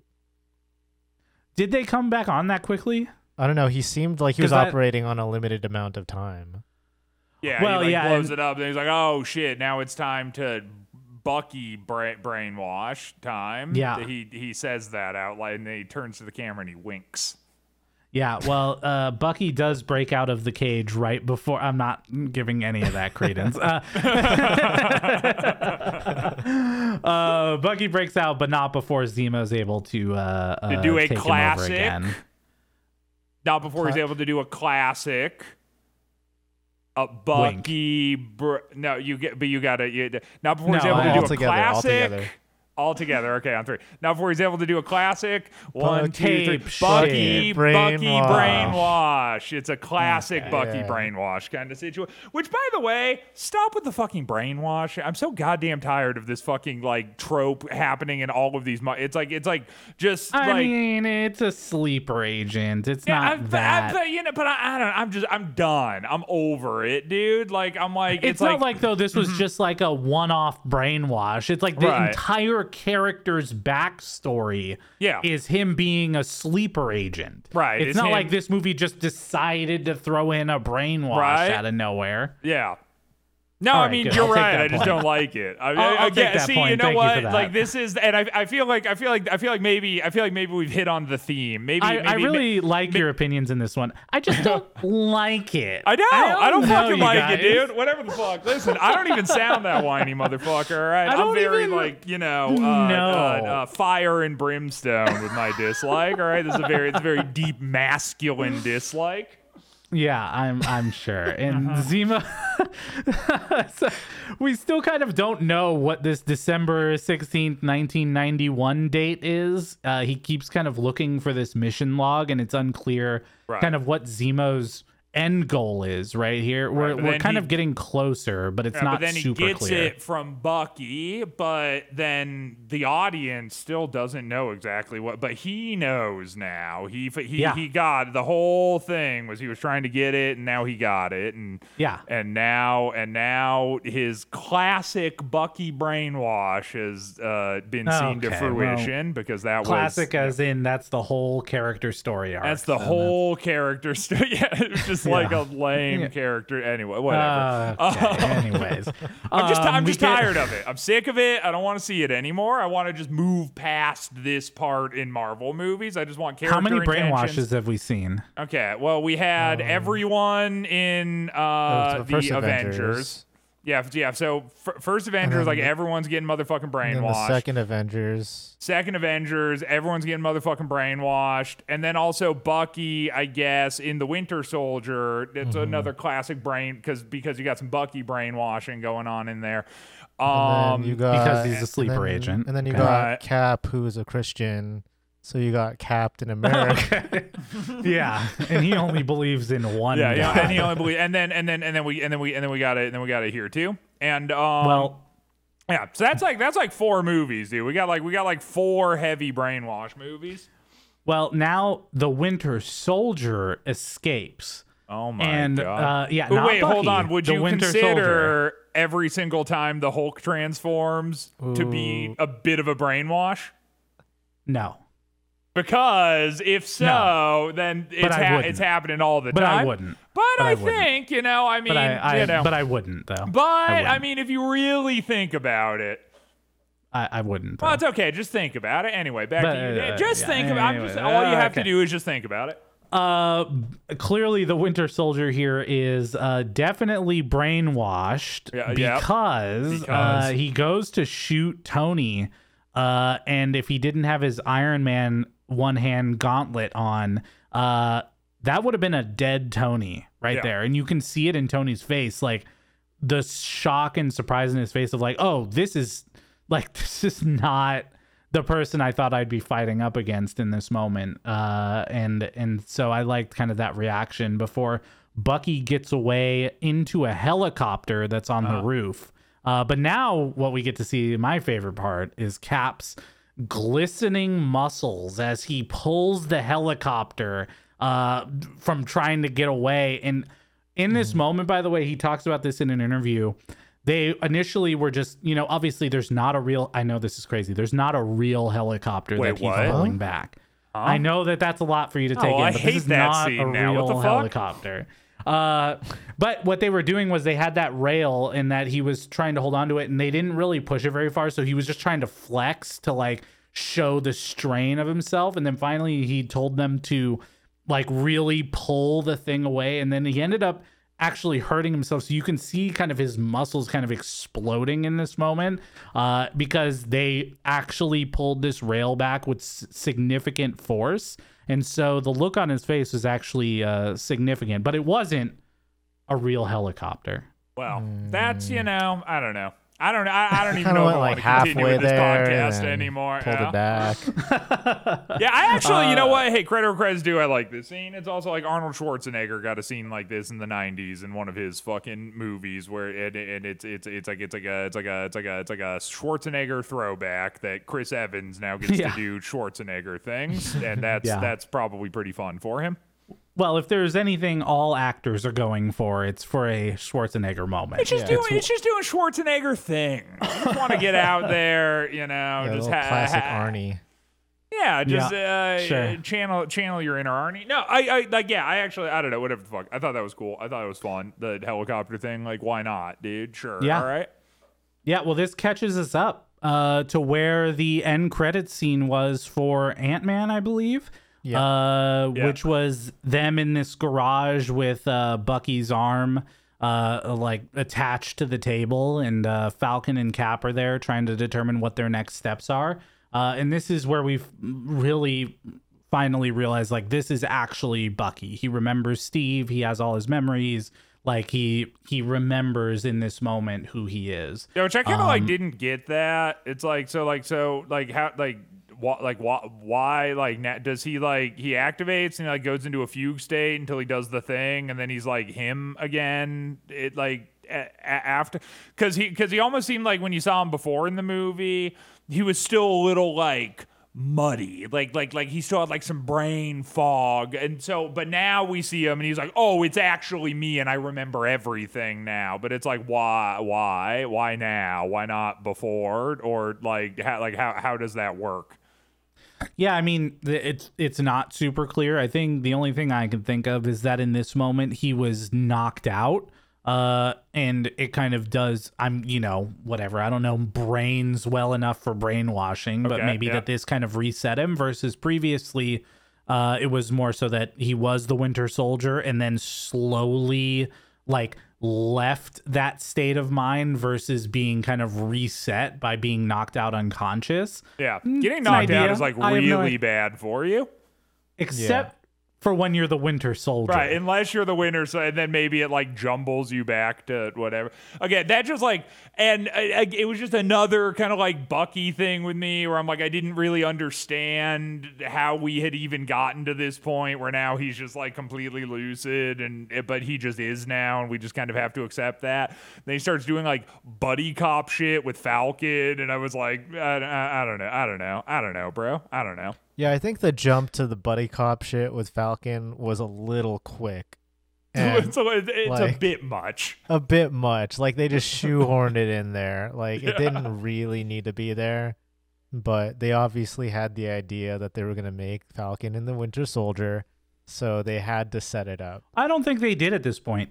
I mean, we're talking about this was this had to have been at least four years before Falcon and the Winter Soldier. So what you're saying is Right. that they did it for absolutely no reason. Yeah, No, yeah. I think they did it because you're thinking of the Winter Soldier, not Bucky. No, That's no, no, what I think, is I, that- I'm I'm thinking this is a brand new character. He had just started. He just met Sam Wilson, and now we're in a buddy cop situation. It's a classic buddy cop situation that's going on here, Dan. Mm, Yeah. uh, Usually, you have It to is. set up the buddy cop situation, but they just automatically engage with all the tropes. Yeah, it's like it's like it's like uh, you need to have like a little setup where there where where one guy's like I'm this way, and then the other guy's like, well, I'm completely the other Yeah. way, and then you can start doing buddy cop things. I think it's very easy for the both of them to play off someone like Captain America, kind of like how John and I play off Christian and his absurdity, right? So I think Mm-hmm. I don't that think that anything I say is that setup. absurd, dude. I think I No, sort of I speak for lot the of what you everyman here. I mean, Uh, you know, I Quentin don't that uh, recently released an interview where he basically said, uh, "I agree with everything Christian says in Cape shit." In so many words, I mean, if you want to be associated with Quentin Tarantino, I Tarantino always as your kind of see source of myself truth, as the Quentin I mean, Tarantino that's- of Cape shit. Yeah. yeah, is that you really like feet, So- or is that what it is? Okay. Yeah, uh, it's it's really liking feet and all of the other problematic things he does. So, too. so yeah, we, fully, we've fully established that them. you are the Quentin Tarantino of Cape shit, but you are also the Kanye West. I'm also the Kanye shit. West of Cape shit. So- yeah. That's too much. We've got some We've- really gone too far. for you there. oh god it's too much uh anyways in this moment we find out not only is bucky not the only winter soldier uh, because right now bucky is the winter soldier as we know him but there are other super soldiers being born and made in russia with the blue liquid that is Right. super soldier serum that's what bucky was going to get out of that trunk uh, which we still don't know who was driving that car. Yeah, wouldn't it be moment. wild if that became a problem for everyone later? Like, but hey, I didn't see it coming. Yeah, I mean, I've only seen the movie.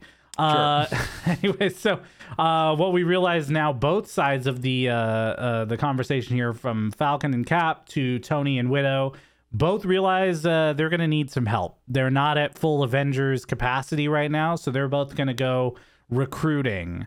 Uh, and in this moment in the movie theater, people lost their shit when Queens came Right. up on the screen in big Right. letters because Spider-Man is about to make his entrance into the MCU. when you say people lost their shit, what do you Yes. what do you what do you? Like uh, like beside Like cheering like in the theater. hysterically Yeah. sobbing, like you know, just writhing around on the ground, like. Uh, uh, Okay, no, no, Okay. not that. Right. I will I will take back my statement since Okay. that's what losing their shit means to you. yeah. I mean clapping loudly Ugh. in a movie theater. that's worse. Yeah, well, I like that. I like that less. I know you do. I know. I know. Uh, and, so, and so we are. Uh, yeah, we're gonna get uh, uh, our first look at Peter Parker and Aunt May. Okay, wait, hold Uh, on. Another. I was we get- excited about get- Aunt May, but uh, Can we get can we get some air horns? Hey, check it out. Welcome back to Christian's good faith question round two. I have a second good faith question. Uh-huh. Um, all right. So you had like Tobey Maguire doing Spider-Man stuff. Andrew stuff. Garfield. Yep. Right, okay, so Andrew Garfield had Andrew Garfield Spider-Man movies already been out at this Yes. point. Yeah. Okay, but the, but those A just had before that. Okay, but those just had nothing to do with Marvel. So this Correct. guy that we're seeing now is like the canon Marvel guy. The is the reboot first Spider-Man in the MCU. So the reboot with Andrew Garfield was Sony and Sony, not okay. So that was so okay. Word, and then you know, eh, which is why then when they all show up again later, it's a big deal. Okay, yeah, I Whoa, was just I was just wait, curious. what? They show up again later? Whoa. Well, I mean, Yeah. you know, whatever the fuck. It's like, hey, listen, if you're a Marvel head, I, like, I'm like, I don't even care, and I know that. So, Yeah, you know, well- what, like, what rock have you been living under? Yeah, so Sony, we don't have to get into this too much, but Sony thinks they can do Marvel things just as well as Disney can, and they're Right. constantly proven wrong, even though they keep trying over and over and over. They've done two Fantastic Fours, they've done two Spider-Mans, multiple X-Men movies, they did Morbius, right? Which Venom. did not it's Morbin well. time. They did Venom twice. Uh, so yeah, it's just. Anyways, uh, so it didn't work out so well. So now we get our true MCU Spider-Man, which different from Tobey and Andrew. This is really like a callback to the comics in uh, Peter being like in high school, like, but like really being a kid, not being a Tobey Maguire probably shouldn't be in high school kid. Yeah, kind you'd of probably kid. call the police if you saw him in high school. Yeah, and so they, I mean, I. I I think Tom Holland is a, a great choice for Peter, and right out the gate, they kind of do just a very quick Spider-Man origin story. They're like, you know, we're gonna knock this out real quick. He got powers six months ago. He's being Spider-Man. He's made his own suit. uh, and he hasn't told anybody yet. That's it. We get caught up with all of Spider-Man's origins in in two seconds. He asks how he can crawl on the walls, and he says it's a long story. Don't worry about it. And I think it's at this point because people are tired of hearing Spider-Man origin stories. Another after- Spider-Man origin story. Yeah, and so um, yeah, th- I mean, uh, I, I I don't know this whole Tony and uh, Peter conversation, him realizing that the the suits in the ceiling and talking about the tactile strength of the web, showing that Peter is kind of, uh, you know, A even dork. a uh, not only a Super dork but potentially a young Tony. Yeah. uh, that he's inventing Like his a own fucking, stuff, just like a nerd. Like he's yeah, just like, a he's just super like, nerd. He's like he, like he's just kind of like a geek, you know. Yeah, exactly. And so Tony's kind of sussing him out in this moment, trying to figure out like, is this the guy I want to bring in? I mean, clearly he has the strength, right? I mean, he shows the video of him stopping a car at 40 miles an hour.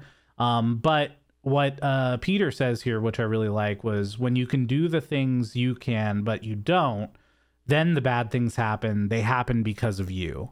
And, And that's- because with great power comes great responsibility, and then he ends it by saying that. Kind of, yeah. You just ruin, Kind of, kind of said everything. it. No, yeah, Uh, but, you know that was just my favorite part in the movie was when he said what you said- said, but then he ends it by saying, "But also that's because when you have great power, then great responsibility comes Uh, along with that." That well. that kind of brings up like an issue with the the third Spider-Man movie in the MCU because like if he already had that ingrained in his skull without anyone telling him that, then like Right. why does the line mean anything later when it's told to him?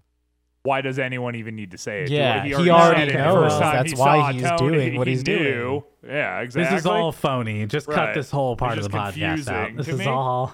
They really, phony. they really should have called it Captain America: Civil War (parentheses with great power, also great responsibility) comes to. Uh, That's not even like, the quote dash, either. And then It's Spider-Man, not even the quote. and then you end the parentheses But. Spider-Man doesn't ever say it in any of the previous movies. So Yeah, Uh, anyways, uh, I know, which is why it was so impactful when he said it in this one. now look, we finally get to the best part of the movie. Mm-hmm. The best part, which is there's an explosion at Avengers compound, and guess who shows up? Uh, It's is it Hawkeye? Hawkeye. Is it Hawk? Flaccid Motherfucking Bow eye, dude. God. Yeah, flaccid It's- bow, man. Yeah, and he decides in this moment that um fighting Vision is something that he's going to be able to do. Uh it is hilarious watching Hawkeye think that he's going to land any punches on Vision in this moment. Yeah. Uh, I will say Vision- though, you know, as much as I like I said, dude, very unenthused. I found this movie very boring. I've been saying it the entire time. But again, big ups to Vision, dude. The like that like Hawkeye sucks so bad that it's again, Vision could have just been fighting the aforementioned Olsen stick. You know what I'm saying? And it would have been cool, but like the fight with him and Vision was sick. I actually thought that was cool. I like how it's like he keeps kind of like phasing, like mm-hmm. he'll like grab him and then like phase out, and then like some of Hawkeye's shit is just going through him, but some of it is like connecting, and Vision kind of can control like when he can be touched versus when he can't be, and like how he moves, and like yeah, Vision's just cool, and that was that was actually Yeah. a cool scene. And if you told me that I, there would ever be a Hawkeye scene where there's like a one-on-one fight and one of the guys is Hawkeye, that I'd be like, that was badass. I wouldn't have believed you, but like, damn, you got to give it to Vision. Vision is pretty cool. That was a cool scene because of Vision. Yeah, and then uh, we see here this kind of sets up that Wanda can control the Mind Stone uh, because she utilizes that power to shove Vision down Yeah, into to, the yeah, earth. to make him heavy. I didn't. I, I didn't really get that. Like what? Like like what? Like is the Mind Stone be like heavy now, or I don't is think it was making him heavy. I think she was pushing him down with her telekinetic powers. I think she was Oh, see, I pushing the thought, Mind I thought, I thought she was doing like uh now he's very heavy. No, th- and he was I- just falling into the earth because of how heavy he was. No, I didn't. I didn't think that that's what it was. I mean, people with larger brains like John and myself could really kind of figure that part out. I think mm-hmm, so. Mm-hmm. Yeah, I Um, don't know, yeah. dude. I mean, I feel like maybe my brain is so large that when I see inexplicable things happen on screens, I have to search for alternative reasons why they could be happening in order to I actually that's it. justify the existence. Where you see something mm. happening on the screen and you're just like, oh, it's the simplest explanation. But that's just because your brain is very small and you I can't process that that's what it information as quickly as Yeah. I can. That's well, why. because you're It's saying just, then you know, John's brain is small as well. uh, no, I'm saying that John agreed with me initially, but I think No, that he he, was so afraid to go against you because of how verbally abusive and mean you are to him whenever That's the true. podcast I, I do have a level of trauma here on this podcast. Yeah, Oh that he, he hears you say things. He goes, "Oh yeah, no, yep, yep, Yeah, yeah, that's yeah, also what. I think." But uh, that that's really just the anxiety that you've given him throughout this process. Okay. Well, so, yeah. uh, now we we see uh, Cap, Falcon, and Bucky rolling up in a VW Bug to meet Mm-hmm. Sharon, uh, where they will get back Cap's shield and Falcon's wings, uh, followed by a Yeah, very. why? Followed by I, why? there's no followed defense. By fucking zero. why? I have zero defense to this moment. It is extremely weird. Yep. It doesn't really make any sense. We get a and Captain America makeout scene where it's with Sharon Carter. with Sharon Carter. Yeah. And then it cuts to the buddy cop moment in the back seat with Falcon and Bucky where they're like, ah, you know, and it's just Except like they don't whole- really do that. yeah, they go, you know. "Wah!" Okay, they don't you know? really do that. Yeah, they, either, yeah, but- they, they, they, they, it, it like zooms in on both their faces while they're going, Wah! and it's like, why, why, why did that need to be in the movie? I don't really get it. yeah, Yeah. It, it, I mean, it didn't. It didn't make any sense. I have no, I have no explanation as to why that would make any sense for Right. Cap to kiss a descendant of Peggy Carter that in his timeline has only been away from her for like a year and a half you know, or two years. You know, it's fun. I was just harping on the makeout scene, but now that you mention it, I didn't even really think about like the weird incestuous angle there too. but that is Yeah, is pretty strange. Like, yeah. Right? Well, like no, I'm the one calling he- this he out. there must be he something is, crazy uh, here. simultaneously both very old and young at the same time. So I mean, would you? I, I can't even. How do you even describe this scenario to somebody? Yeah. doesn't You are. That's making why out with the granddaughter of someone that you dated if she was hot. when she was younger. yeah. It's just uh, I don't know. There, it didn't make any sense. Yeah. at all. Yeah, there's Uh, actually like anyway. a whole like BoJack Horseman season about that, where he ends up getting ousted from the house because he attempts to do something kind of similar. Oh well, Sick reference, bro. Yeah, yeah. There you go. Anyway, yeah. Hey, it's a, Sick you, you, you know what? Didn't didn't work out so well for old BoJack. Is all I'm trying to say. Yeah, got it. Well, uh, anyways, once they get the equipment, they pull up to a van uh, where our boy Hawkeye's really come through for Captain America. Uh, and he went to go get Wanda, but he also went to go get someone else. It's our guy. It's Paul, Paul, motherfucking Rudd. Rudd, dude. Hell yeah. Which Did you know, you know he Yeah. was going to be in this? By the way, I had no idea. No. Uh, Yeah. Breath of fresh air, though, dude. I like Paul Rudd. I do. I do, however, feel like he was a bit underutilized. eh, Which, Sure. eh, like, Sure. you know, like because I like Paul Rudd. I don't give a fuck about Ant Man. You know what I mean? and so it's like, and I feel like we kind of like I'm like, oh, cool, Paul Rudd, and then we get like three Paul Rudd moments, and then it's like mostly though it's really just kind of about Yeah. Ant Man, which is fine. I get it, but you know, I like that none of the Paul Rudd scenes felt wasted, at least. Like Yeah. every mm-hmm. moment that he was on screen talking to Cap, like uh what does he say? He's uh he's like, I'm shaking your hand too long. This is awesome. Thanks for thinking of me. And he's Yeah. like just really geeking out and he like touches Captain America's pecs in this Yeah. moment because he just kind of can't believe he's standing in front of Cap. I just I really like this whole moment of uh of uh Scott Lang being introduced Yeah. to the rest He's of like the Avengers. He's like consistently the funniest person on screen. It's yeah, Paul kind Rudd of owns, dude. I kind of wish that like instead of Bucky. It they had been, like Paul Rudd had been set up. Was up the for Winter the, Soldier? was the Winter Soldier and then every scene with Bucky and it was actually just Paul Rudd I think I would have really Yeah. liked this movie Well, uh, this is where we realize that they're at the airport and the alarm starts going off. Cap says, "Suit up!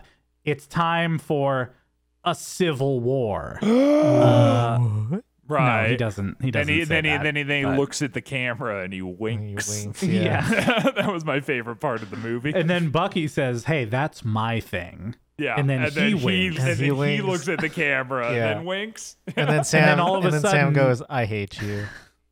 yeah. And then in the corner, there's a desk, and Jim Halpert is sitting at the Right, desk, and yeah. he shrugs at the camera. he shrug, right, he shrugs at the camera because he can't make a sound because he might be eaten by aliens. Yeah, because it's also a quiet place. Because it's also a quiet place. Yeah.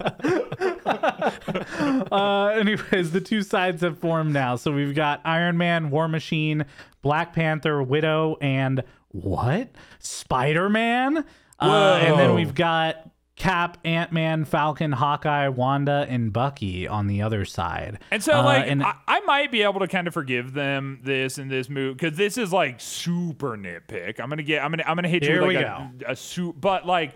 I thought all of the Spider-Man CGI wasn't great and kind of like it just it didn't No, look right to me at all. And you even get this like this weird moment where it's like at the end, well, I cover the fight and whatever, but there's this point like Mm-hmm. at the end of the fight where he's like on the ground and like his suit's I had kind the of exact same thought. Yeah, Yeah. and it's like, and it, it, it, like, it literally does not even look remotely like the same thing. Like, Mm-hmm. it's like so, like, because Tom Holland in a suit does like it, it, it, it does not look like the same thing that you've been seeing like crawling around the entire time. And again, like. Benefit of the doubt, because like you know they'll probably fix this when you actually Yeah. get a movie where it is Spider-Man. But like it really did not look great in this So- specific scene. I hate to agree with you, Yeah. but I'm going to slightly. When he's on the ground at the end with the mask half off, where it's clearly like now he's it's him Yeah. on the ground. Uh, I also noticed the same. I was like, wait, what's wrong with his suit? Why Right. is it like so not not as bright? It's like Yeah. really dull Yeah. compared to the previous uh, moments where you see him swinging around and stuff. And yeah, I also agree. I think at this point too, again, Spider Man was kind of a a throw in here that was uh you know, not 100% expected before they released the first trailer showing, like, hey, by the way, we're bringing in Spider Man to the MCU, which was a big get because, again, Sony owned Spider Man and the movie rights for Spider Man. So this was a big deal to bring him in. But it's not a Spider Man movie. So I don't think they really invested a lot of time in trying to figure out, like, how does Spider Man move? How are we going to treat him in the MCU moving forward? Those weren't Right. questions that they had to figure out for that movie. So they just kind of had to get him in, make it serviceable, and kind of move forward, you know? Yeah, I also think around this time too, and I don't know if you guys feel the same way as I do or not, but I thought like if it felt weird to me that like Iron Man just like showed up in a suit because it's like he had like made this like big deal about like destroying all of the suits and how he's like not like a suit guy now and he's like you know whatever. And then, like, with just sort of like no fanfare or explanation, he it's just like Tony in a suit again, and then it's like and no, and it's not really like referenced or talked about or whatever. Like, I didn't really understand where that jump had happened. But he he did oh, talk Oh, did about he? it. Okay, I might have just And he- it. in the it's a Avengers- long fucking movie, dude. Avengers Age of Ultron, he had a suit. Yeah, Right? he Yeah, destroyed guess- the yeah, I guess in Iron guess- Man He 3. destroyed I his suits in he Iron just- Man he 3, destroyed, which he was- destroyed suits in Iron Man three. Would have so he would have still had like a suit. Yeah, okay, yeah, you're right. Yeah, I don't know. Yeah. Yeah, I- like, also, I, he like, talked about- I was just I, like, yeah, you're you're you're you're right about that. It's okay. I'll take it. Yeah. No Yeah. worries. I'll take that for sure. I just again, I Um, hadn't seen him in a suit for the entire movie, and then he was like, "I blew up all my suits," and that's all I was thinking about. But I guess we Sure, have seen him in a suit since then. Yeah, and so uh, when they first get together and you see uh, Iron Man show up, this is where he calls in Underoos. And uh, that's when Spider Man swings in and steals the shield. And this little moment where Spider Man steals the shield and like lands in his Spider Man pose, that's the little snippet that was released in the trailer. Where uh, I think that trailer was like the most viewed Marvel trailer of all time at that point because Right. of that Spider Man entrance. Uh, which again, people lost their minds, but this time at home. Yeah, but also Uh, like trailers suck, dude. What the fuck? Like, wouldn't that have been like? Because again, I like I plead no contest. I I, Sure. I don't I don't give a fuck. But like, if we're going from like the uh perspective of someone who's like really into these movies, I think I would have much preferred to like be in the theater and have like a fun Spider-Man reveal than like watch a trailer where I know Spider-Man's gonna show up in the Yeah, movie at some too. point. That's kind of Yeah. lame. So it's an interesting balance, and we can maybe get into this in like the phase three recap. But trailers are a big kind of thing that Marvel's been reassessing through phase four, specifically because of that. Specifically, Yeah. is like how much do you reveal and how much do you not reveal? It was a big deal for the um, Doctor Strange and the Multiverse of Madness movie that came out more recently because Kevin Feige came out saying like we revealed way too much in the trailers uh, and it didn't hit as hard once people got into the theaters because of that Yeah. even though there were certain things that happened that weren't ever talked about so i think yeah to your point i don't disagree but also spider-man joining the mcu was something that was going to get people to the theaters right, Right, sure. so it's like that alone, just the uh, notion of this property that wasn't owned by Disney making its way in was a big deal. Right. So, yeah.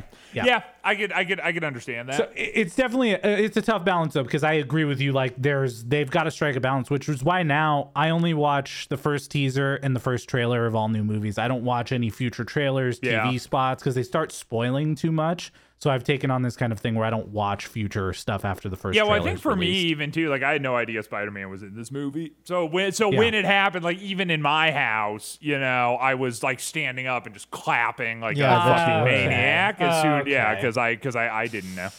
all right. Yeah, Well, so like, so Just they start crying. fighting, dude. My my issue with this fight is, first of all, the the little like mid fight posing scene that they had, um, where they all line up against each other and they charge head on. That was like, I was like, okay, guys, like we didn't really need to do that. Like you it just was sick though. That was for me. that was for you. Yeah, yeah, that was- for that was for- yeah, it's a- people it's a- it's Dan. that for me. The classic Red Rover Yeah. kind of yeah, scenario. exactly. But I love it. the main issue that I had with this fight was that they kind of knew, like both sides knew that they were going to end up fighting each other. Um, like they kind of non like implicitly agreed that this is was this was the meetup point at this airport. Um, so I would have expected both sides to like come up with some plan to deal with the other side, like especially Iron Man and especially Captain America, but none of them had anything. They just kind of like walked at each other until they were like, "Okay, I guess we're fighting now." And it just seemed like out of character for both of them. So maybe I'm not remembering, but I don't think there was a plan for all of them to meet at this airport. Iron Man was tasked to go find Captain America and Bucky and did that, but Cap and them weren't expecting them to be there, right? They had the jet, they were lining up, they were getting ready to go to Siberia, and then Iron Man showed up. But Iron Man only had 36 hours, and he mm-hmm. had to not only recruit Spider Man, get people together, and get to where Cap was with Bucky. So I don't know necessarily that any plans they could have come up with would have been great in the first place. And separately, I think that was the plan. It was recruit as many people as we can and then go after Cap. And then Cap, again, those guys were all planning to get on that ship and get to Siberia. That was their plan. So Right. no contingencies. Just just hope for the best. Yeah, I mean, you know, um, yeah, like maybe. he knew that he knew that Iron Man was going to be tracking him. Yeah, true, true. Um, yeah, I mean, I, I can see where you're coming from. I can see that. Okay, um, yeah, uh, but during this big fight scene, we got a lot of banter as well. A lot from Spider Man. Uh, him talking to the Winter Soldier and Falcon talking, and then uh, Falcon's like, "Everyone's got a gimmick now," and then he's like, "You've got a metal arm? That's awesome, dude!" Uh, and it's like kind of setting up Spider Man to be this high school kid. Like this is actually a kid Yeah. that's in high school, not Yeah. an actual superhero. Um, Yeah, and I'm I'm like because I actually do like Spider-Man as a character, but like I didn't really like the Peter Parker bants in this like scene. I also didn't really like like Tom Holland that much, like even in the scenes like outside of it. Like, but but and th- this might even sound a little out of character for me, but it's tr- it's like I want to like Spider Man, so I'm like willing to overlook this movie being my first impression of Spider-Man, but there's a lot of stuff I hope that we get to see tightened up around Yeah. the Spider-Man character later because it just it felt like a little weird. And I do see what you're saying where it's like, you know, they're really trying to set him up to sort of be this goofy high school kid. But you know, I think a thing that like really works with Spider-Man's character in the comics and also like kind of in video games too, I guess. Like Spider-Man game did this well is it's like he is like funny. He's like he's he's like a funny guy. He says funny things and he does, you know, like eh, he's sort of a light-hearted character. Um but it just like it felt like a little like off-putting here maybe just because like the stakes are so high and also it's like it's the it's his first time meeting any of these people and it's like you know basically everyone's like fighting for their fucking lives in a sense and then there's this guy that's also just sort of there just being like whoa cool arm you know like it was just like I like I, I just kept being like ah I was just like getting like whiplashed out of the moment you know Sure. Yeah, I mean, I, I can see that. Well, luckily, there was then another set of banter that you probably really attached yourself to. And it was uh, when I forgot who it was, said something about Hawkeye retiring. It might have been Cap. Uh, and then Hawkeye said, You know, I did. I played golf, Yeah. you know, played 18, shot 18, never seemed to miss. And yeah, just I, yeah, I didn't. Yeah, I didn't. I didn't. I didn't. I didn't like My it. favorite part. classic I like it. My Classic Hawkeye. my favorite part though was when Hawkeye gets put up against the Black Panther. And he's like, "Hi, I'm Mm. Clint," and even Black Panther's like, "I don't care." it's like, "Thank you." yeah.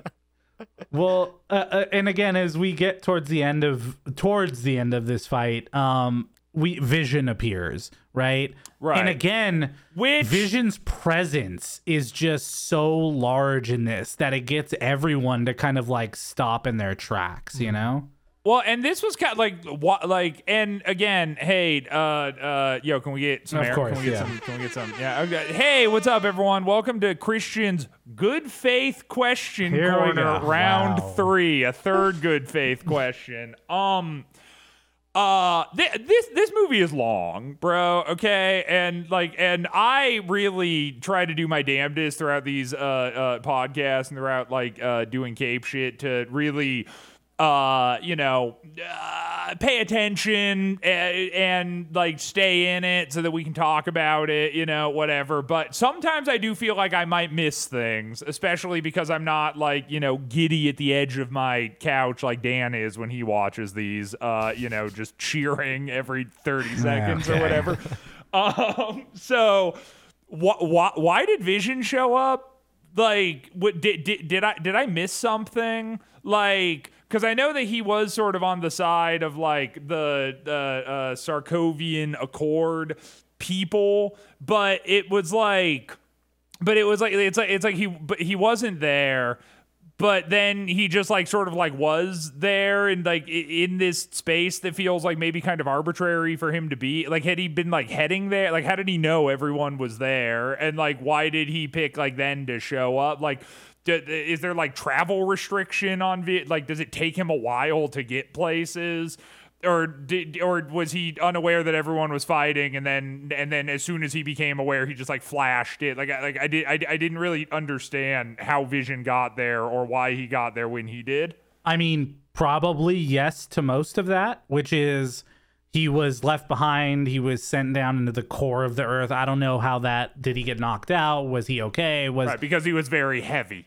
Yeah okay? Mm, I don't think Yeah, That's what because because, because he was made he, he was made he was made very heavy. Yeah, and I mean, what we don't know is, yeah, how fast can Vision fly? Does he fly at the speed of sound? Does he fly at a slower rate? We don't really know those answers, but based on what we know, he became conscious, became aware of the fight, became aware of the fact that Wanda is no longer there, and then went to the fight Yeah, but how did he like find them?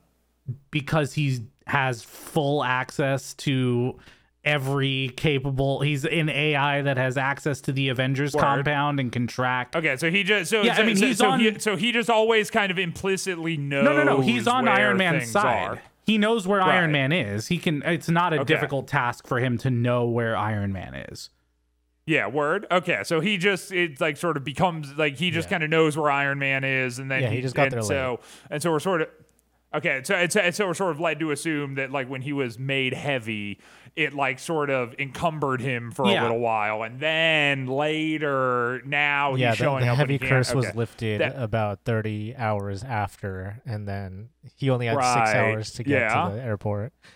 He only had Yeah. right, yeah, and he actually took a plane. He and then he jumps from the plane. Yeah. and then Um, he jumped out of it. That's how yeah, he we got will there. get a helicopter jump Yes, by the we way. Um, Yes, we will. yeah. Anyways, uh, eh, so there's a lot that happens in this fight, but kind of the big kind of the big moments here are uh, a giant man, uh, which is oh, uh, giant Ant-Man. man. Oh, Giant Gotcha. man. Giant yeah. also known okay. as Goliath. Uh, uh, I don't think so. no, different person. No, I think that that is the other person that is working with Hank Pym back in the day on Project Goliath. So they, so they're different people.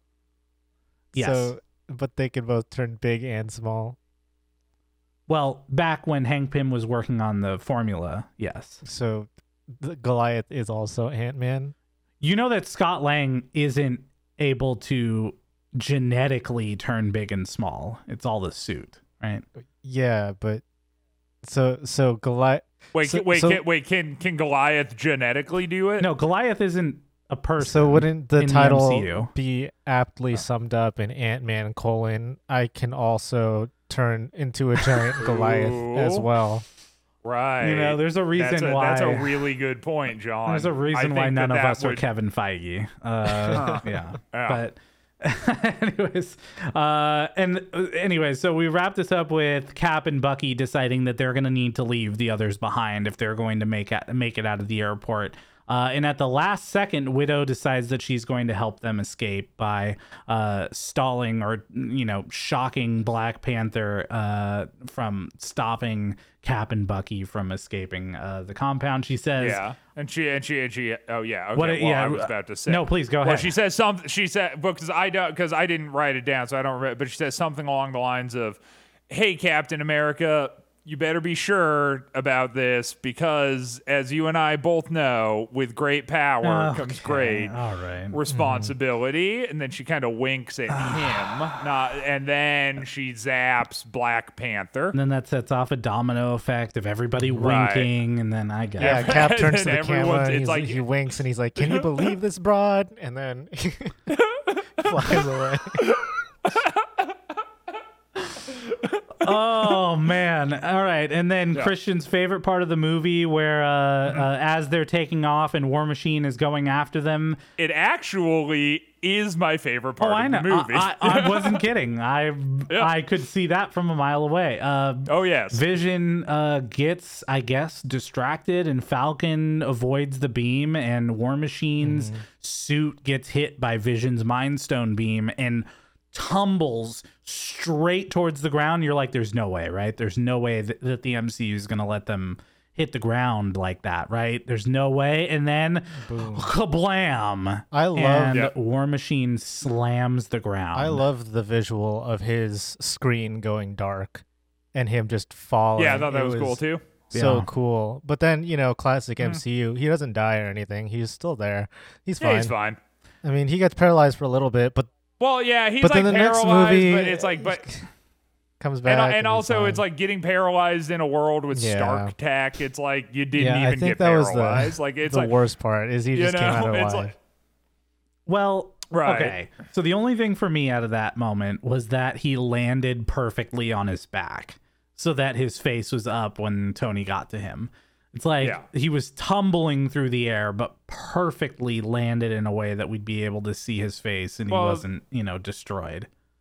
If you would ever watch King of the Hill, that's actually how they ended one of their seasons with Peggy jumping out Another of an Peggy. airplane because she wants to go. Yeah, because she wants to go parachuting, and then her parachute doesn't deploy, and then she just falls all the way onto the ground, and then hits. And uh, it was it was pretty it was pretty dark for King of the Hill, but I'm just it was a classic Peggy Hill moment because a similar thing happens to her in the television show King of the Hill. Yeah.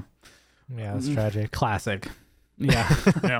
uh, anyway, so as they find out that uh, Rhodes has some form of paralysis and may never walk properly again, uh, Widow and Tony are talking, and uh, Widow at this point is like, you know, I don't know necessarily that I'm on the right side again. And Tony's calling her a double agent. She leaves by saying that, you know, I'm not the one that needs to watch their back. And it's like, damn, all right, Right. well, she's uh she's flipped, I guess. She's back on on Cap's side, it seems. Uh, and this is when Tony gets the information about Zemo. And we find out that that doctor, which by the way was the doctor from a previous movie, which is one of the Russo brothers. Uh, Right. So the guy that dies in the bathtub is one of the Russo brothers. It's the same doctor from the uh, previous. I, I'm blanking on it which was movie it Winter was, but I had. Yeah, it might have been from Winter Soldier. Yeah, so uh, he's the one who had the uh, face mask technology. He was framing Winter Soldier and then was killed off after that. And so, sorry, Russo brother, you are no longer part of the MCU. Um, but yeah, so that's when we find out, and Tony has that information.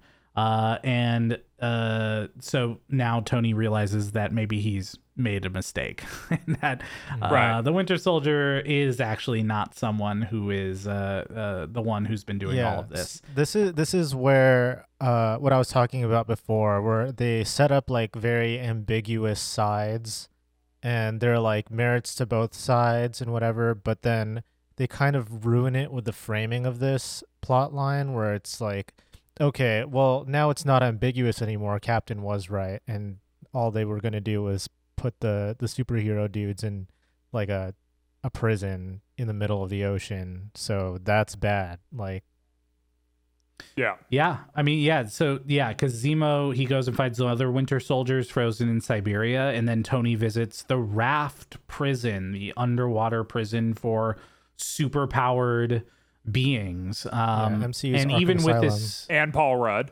And Paul Rudd, Yeah, true. and Hawkeye, and Hawkeye, and Falcon. and Paul Rudd and Hawkeye. Yeah, and and, Falcon. Falcon. Okay, yeah, well- so, yeah, so it's just like Just a bunch of random guys.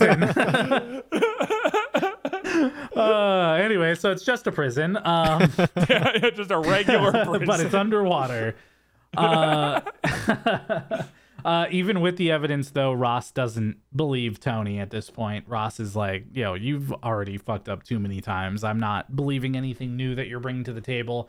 Tony sees how Wanda, specifically how Wanda's locked up, was pretty intense, though. Even though the other people were just like hanging out inside their cells, Wanda Yeah. was like strapped down Yeah, and so- like her face, eyes bulging. Like it So was. does she need to have her fingers move all weirdly to use her powers? Can she not just use her mind to use her powers? Uh, can Harry Potter perform magic Yes. without waving his wand? The answer is yes. Can he? Oh, I don't know actually. So uh, yeah, get fucked, Dan. I, it wasn't. No, I was actually asking. That was a Dan good faith question. Oh, okay. You Uh, should Well, have. you should have given Yep. yourself an air Sorry, horn, I dude. forgot. Yeah, my bad. Uh, but I actually don't know. That's a that's a good question. Uh, and we never really see if she has any type of different lockup that would like, you know, like Magneto's uh, lockup in X Men, Right. where it's like no metal and he's like just in cushions and like cushion seats and stuff so that he can't break out. Anyways, that's a whole other podcast. um, uh, anyways, so Tony gets this info from Falcon of where they've gone because he's like, look, I was wrong. Here's the info. Like, Cap was right. Winter Soldier is not, you know, who did all of this stuff. And so he's on his helicopter and he's on his way to Siberia. And he's not going to take the helicopter to Siberia. Uh-huh. He's going to jump out of the helicopter in an Iron Man course. suit to fly there. And now I think the reason he's doing that is because he's going to have the helicopter go back to the Avengers compound to make it seem like he went back there. So the plane and- jump and- makes and- sense. Again, it's like it's like a long ass movie, dude. I was really I was really trying, but Yeah. this is like definitely around the time where like my recollection's starting to get a little foggy because we're like we're like fucking two hours and fifteen minutes Yeah, into you know some shit that I wasn't you know whatever. But um, Black Panther's not with him, No. right? No, he's uh, following along. Okay. So Wakanda, t- Wakandan tech, they have cloaking uh, devices on their ships, Okay. and so it shows as Iron Man leaves the helicopter. Uh, it shows Okay, his ship in the he's- clouds. He's been, he's been getting tailed by Black Panther. Okay, that's right. Exactly. All right. Yeah. Yep. All right. We're back on the same page. Boom. Okay. And he- couldn't, I just couldn't remember how Black Panther ended Yeah. up there. I just remember he is there. Yeah, he's he's kind of trying to figure out what's going on because it's clear that it's not making a ton of sense like up front and that things are not panning out as he kind of thought they would, even though he's still kind of looking for Bucky to take that revenge. Um, Right. And so when Bucky and uh, Cap are there at the base, they're kind of going through, and Iron Man made it there before them, it seems, because he opens up that door and uh, that's who appears. And in this moment, they've reached a truth, and this is where uh, Iron Man calls Bucky the uh, Manchurian candidate. So a little little giggle time right there from Right, which I oh my god, I it. just I lo- I lost Yeah, I know, when he said when he said that. Oh boy, Yeah, uh, but what we do see now is that Zemo killed all the super soldiers. Uh, we get in there and we're like, oh, okay, I didn't, I didn't expect that. I didn't think that. I thought this was gonna be, uh, you know, the first time I watched this at least, I was like, oh, I thought this was gonna be Cap, Iron Man, Bucky get there and they all fight the seven or eight whatever super soldiers that are waking up on ice to you know take down the Avengers. And it turns out that that is not the case. They'd all been shot in the head, uh, and they're Yeah. all dead in this moment. Um, and this is where we finally find out what was that mission log from December sixteenth, nineteen ninety one. Oh, they were just uh, they were foretelling the arrival of a very popular movie soon to be released on December sixteenth, twenty twenty two, and that's Avatar: Way of the Water. Mm. Uh, I don't know how that movie is going to live up to the hype of being 10 years or so after the original came out. I don't even remember what the original one was about at this Just point. trust me, bro. I, I mean, it's got to make some crazy. I think it. I think what I read was it had to be the third highest grossing movie of all time to make its money back. Hmm. That's, how much they that's spent on making that movie. Anyways, What were you gonna uh, say? here's what we find out. We we find out that inside that car But was that's a different podcast. we find out that in that car was Howard and Maria Stark, and they were the ones that were Woo! driving uh, on that road and had the super soldier serum. Uh, yeah, he Batmaned him, dude. ye- how did what he Oh Batman? yeah, he them? killed Yeah, He- he killed killed his orphaned. parents. Oh, Tony Stark. no. Yeah, yeah, hit him, hit him, hit him, hit him, hit him with a classic Batman. Yeah, he did. um, I will say here in this Disney fashion, uh, because kind of we got to keep that PG thirteen rating. Uh, Yeah. The death of the parents was a little non impactful for me. Um, because You know what? I okay, hold on. I, I said this before when we said again. This is the point in the movie where I was starting to like really. Fu- now that you mentioned that, I just watched this. I do not fucking remember how those parents die. Yeah. actually, I just watched this So- movie and I cannot recall. The car crashes. Uh, Howard Right. Stark falls out of the seat onto the ground. Yeah. And then the Is Winter Soldier dead? pulls him up and punches Okay. him in the face twice, like really with his metal arm, and then Right, with the throws him metal back in arm. the It also seat as if he had just hit his head. It also makes no visible Yeah. dent in his face, even though it That's the problem that I had. Yeah, that's exactly the problem I had, which was like he very hard hit him in the face two times with his metal arm and put him back as if he like got you know rammed into the the steering wheel as he hit or Yeah. something. Uh, and then for the wife, he just took the metal arm, put it over her neck, and choked her to death essentially. Yeah, Um, and then he yeah, that's t- cool. yeah, and then so he took the super soldier serum, and this is where Tony like loses his mind, and he says, "Did you know?" And Cap hesitates, and so he, I guess, knows based on the conversation. What he knows was that the Winter Soldier killed Stark, uh, Howard Stark and Maria Stark, but he didn't know until more recently that the Winter Soldier, which by the way is Bucky. Huh? So even Oh, so, So that's, that's how like Cap kind of an important plot point. yeah, Okay. is that Yeah. he knew back in the day that Howard was murdered by the Winter Soldier. He didn't know till recently that the Winter Soldier is Bucky. Right. Sure. Right. And so even after finding out, he still didn't tell Tony, which it's like, how do you tell Tony uh, during all these events that are happening that the person you're looking for is the person that killed your parents, but it wasn't really him because he was brainwashed? Like, Right. But also like Tony knows that, right? Like I mean, well, I mean, he doesn't know that he killed, but he's like he understands at this point like the differentiation between the Winter Soldier and Bucky. Like he's but like well, he, but, I don't think he does yet because I think what he knows is that Bucky was framed. I don't think he necessarily has the full Winter Soldier breakdown of the brainwash, does he? Uh, I I don't know. I I guess yeah, I yeah, uh, this is a long Yeah, that- fucking dude. Oh, Yeah, too much. Yeah, Yeah, I no, guess, I, I- guess, I, gue- I, I, guess, I guess I had assumed, but like in like the Tony Stark way, where he just sort of like has his fingers on all the pulses Yeah. that he would know. But I'm trying to think because I mean, because like Bucky, he first shows up in, then he's in Winter Soldier, Captain America, but but Tony Stark's is he's not in Captain America Winter Soldier, is he?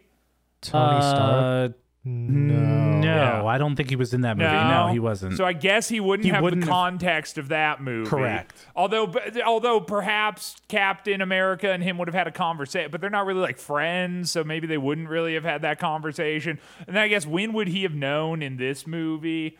Yeah, Yeah, I don't know. exactly. Yeah, Yeah, maybe- so he maybe- doesn't have the context. Maybe you're right. Maybe he, maybe he doesn't completely understand Yeah. the separation of the man. Okay. Well, yeah. and this leads to the, the the the the plan. This was Zemo's plan the whole time. This was the way to bring down the Avengers from the inside. And so now we get the big Iron Cap and Bucky kind of close fight. Uh, and yeah, I I mean every hit in this moment between these three characters was impactful. It was big, and I like that it was like in that enclosed space after they like do the whole climb up the stairs and trying to escape, and Bucky's trying to get out and all that. Like that was fine, you know. And he he says he's gonna wing it because his uh, directional whatever scanners his aren't aimer. working. So yeah, his aimers. He's like, I'll wing it, and he shoots the thing and closes it. But I really like this last fight, but I also um, realized at this moment too, his arm was just metal, right? It wasn't a vibranium No, was arm at this point. And so Iron Man, uh, as Bucky is like trying to pull the core of the suit out, uh, Iron Man b- shoots his arm off, um, which was Hmm. uh, pretty cool. But I, I, I guess at this point, you know, maybe this is a classic Loki staff situation. But it's like, Mm-hmm. how strong was that arm if Iron Man was able to just blow it off like that? Yeah. um it, it it was kind of a weird i didn't really understand it at that point for me like it was strong Yeah, enough well, to do Tony's very angry, so his beams are Yeah, they're they're even stronger. stronger now because he's because he's because he's mad. Yeah, fun fact Yeah, about uh, that that fight where it's the two v one. They apparently choreographed that ten minutes before they shot it. what Yeah. Really They just like had to come up with it on the spot, and they came up with it on the spot, and it's one of the coolest parts of the movie. yeah i mean that that whole fight is really sweet and then uh as iron man and cap really get into it there at the end um you know he says he was he is my friend and iron man says so was i and he they keep fighting at each Oh, other and he says say, stay down kiss. And then they kiss they yeah kissed. he was my friend. So was I. Yeah. And they just kiss.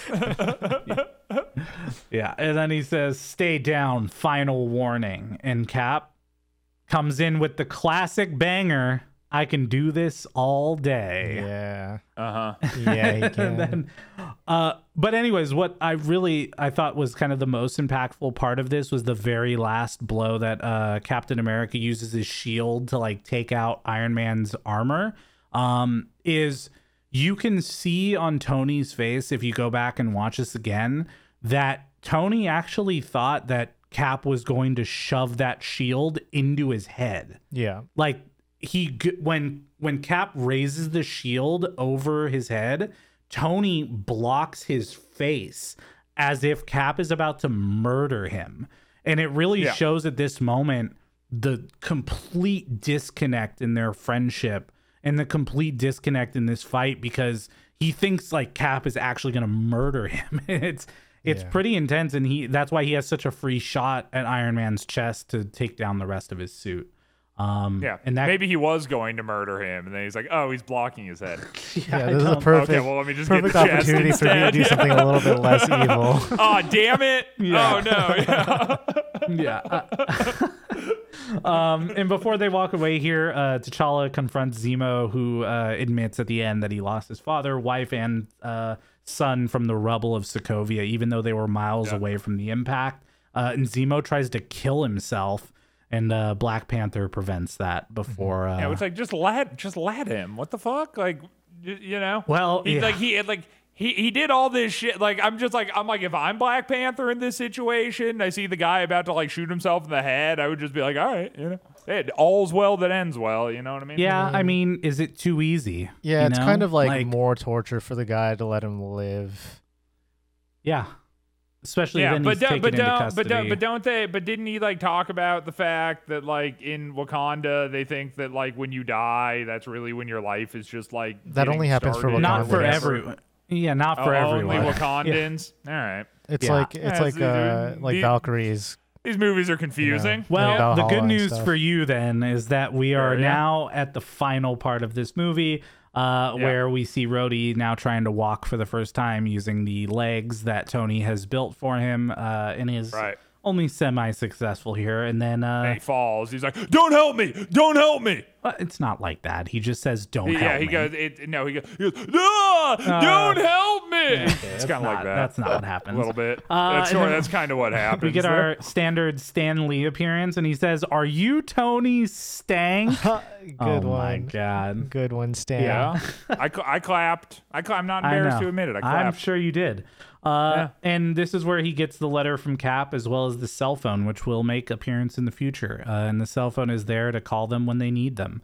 Uh, and Cap breaks the rest of the uh, the people out of the raft, which, Which I'm how was pretty easy How did he for Cap that? to do. Apparently, Yeah. I know, yeah, he's just sort of like there in the underground like the underwater fortress. it's like that is like a legit like looks at the camera and winks. Mo- I know I've been like joking about that a lot, but like if ever there was a yeah, because it's just like what the fuck, dude. Like he's just like here, you know. But he, he's he's Captain America, you know. Yeah. You can just do shit like that. Yep, and uh, that's it. If you need me, I'll be there, says Cap. And that wraps up Captain America colon Civil War. Uh, except for the two credit scenes here that we have, which is a mid-credit scene of now Bucky being in Wakanda, uh, which is a little nod to the fact that hey, we're about to explore Wakanda here pretty soon. Black Panther's got a solo movie coming up, and Bucky will be in Wakanda, uh, trying to get better, trying to get this Hydra stuff out of his head, maybe fix his arm, all that fun stuff. Yes, and then also Spider Man is gonna come back, and, Yeah. Then, and then and then that's the end. Steve from Brooklyn heard him, you know, so Right. yeah, it was Steve Yeah. from Brooklyn. Yep. From Uh, Brooklyn. and that's it. Yep. Captain America colon Civil War. I think uh, I think we may have uh, close to broken our record for longest podcast here. So this was yeah, this is going to be a fucking nightmare to edit.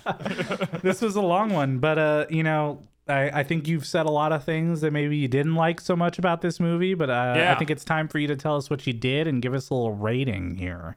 Okay, you're gonna hate my rating. Oh, I know. way. I'm just, I I'm, I'm mean- just, I'm just, I'm just telling you off the. I mean, you're I already Okay, know well- you're wrong, so it's fine. All right. Well, you don't, you don't know that. Oh, I you know. already, you know, are sort of under a false impression that if I'm wrong. if you it rate it false. less than a Uh-huh. three, I'm stopping the podcast. We're never going a further episode in. So just All right. It- take it- that in. And Interesting. Rate Okay. rate it less than a three. If you rate it Okay. less than a three, we're we're ending the Uh-huh. podcast. So We're feel just, we're just done. Yeah, Okay. so- Fantastic. Well, I would never do that Do you. Well, let's find I out. Um, you've done it before, so, So, Well, I know, but you know what? I'm a uh, I'm reformed. I'm not like a toxic guy anymore. You know, um, I'm like a I'm like I'm like the Quentin Tarantino of Cape shit, but like in a Okay. positive way. So you know let's what I mean? hear what you like. Um, all right. What did what did what did I like? Uh, I guess if there's one thing that I liked about this movie, it's really the first attempt I feel like they made to expand the universe in the way that they did expand it. We've seen uh, before uh, some of their soirees, uh, soir- soiree, for, for, Forays. for, uh, for, forays. A soiree is like a, a, a, a, like a a, party, party, which I guess this wasn't. Yeah. But anyway, uh, th- we, before we've seen their forays into attempting to do this, um, but it all like still feels like pretty self contained, you know, and even their sort of uh, uh, uh, excursions out of that. You know, it's still like a lot of the same roster of people that we've seen so far and whatever. You know, i- in this one, it's like the scale of everything felt big, the magnitude of everything felt large and impactful. You know, um, it sort of set like a good precedent for what I think we'll see moving into the future of the fact that, like, hey, these movies do have some, you know, like real world uh, applications and consequences and even so much so that it's like you know other factions of the world have now taken notice of these people in the United States and their comings and goings and you know all, all like all that that entails.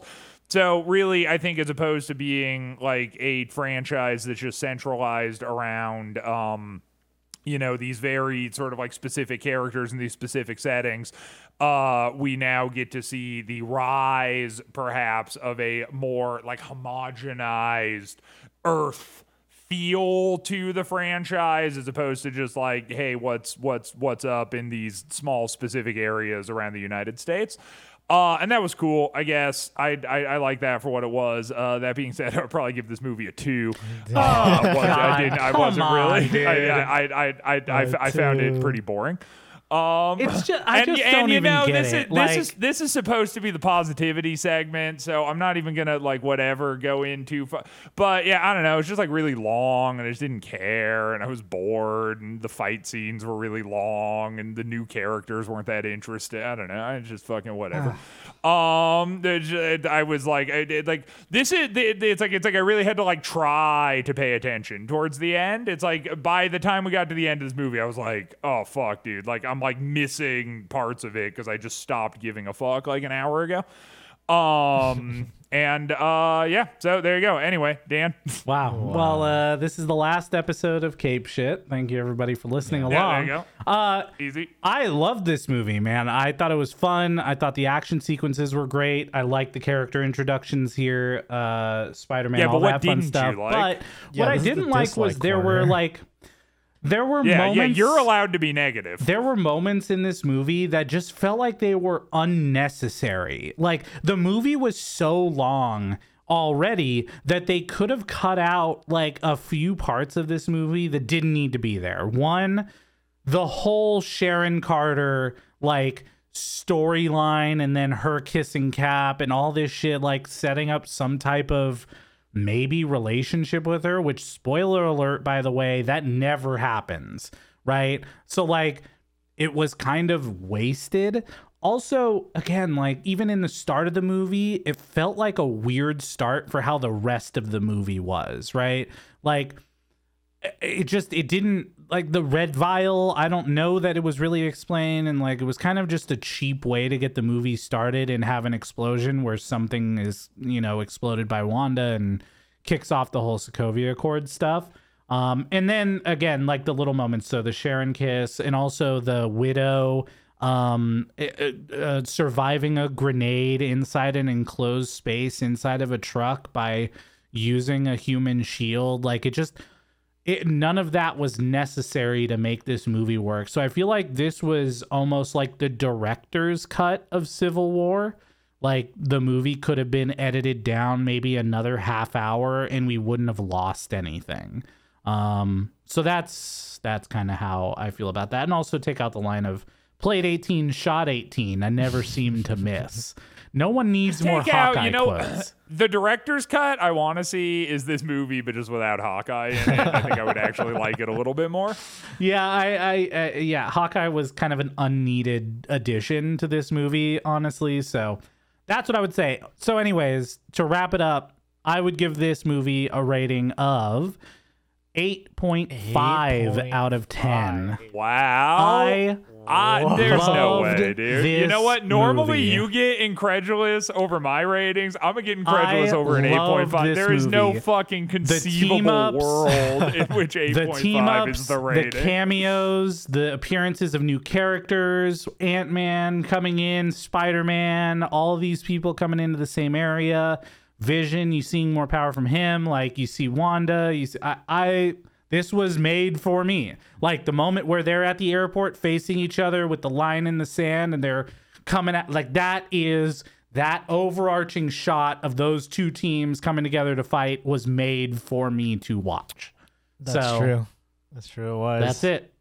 It was. it So was. I would have rated it a 7.5 if you made it a 3 out of 10. So just like, yeah, yeah, last okay, chance no, to bring fair, it up, that's you fair. guys. yeah, yeah. yeah. yeah, last chance. No, If there's you- no way, dude.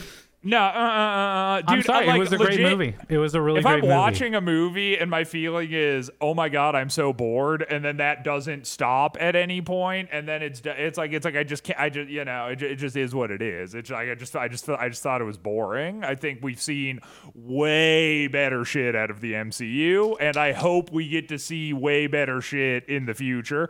Because if this is like the big thing that's like taking us into Phase Three that everyone's losing their fucking minds about, then then we just get this caliber of movie going through Phase Three. This is going to be a slog of a process for me. I'll do well, it. I guess that's the point of this forward to it. podcast, right?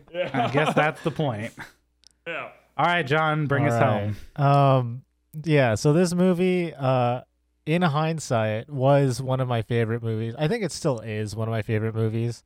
Um, it gives a lot of my favorite scenes in all of the MCU, especially action scenes. Though watching it back again, there are a lot of like sloppy scenes to go along with it. So it kind of gives the extremes of like the worst parts of the MCU and the best parts of the MCU.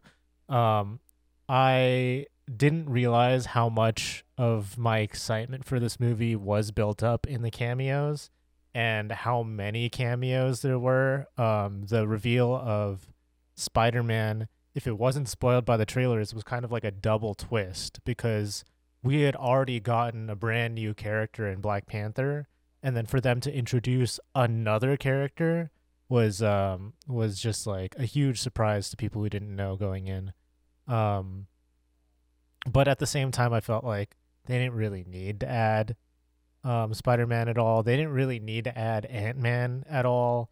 I thought that the whole um finale Civil War battle at the airport was kind of like weird and um was supposed to be really cool but I, unlike Dan, don't really fall for that type of like everyone charge at each other splash art moment. Um, also, uh, Rhodey not dying in this movie kind of takes a big hit to its rating. I think like the whole impact of that scene is lost, knowing that he just lives and also gains his mobility back.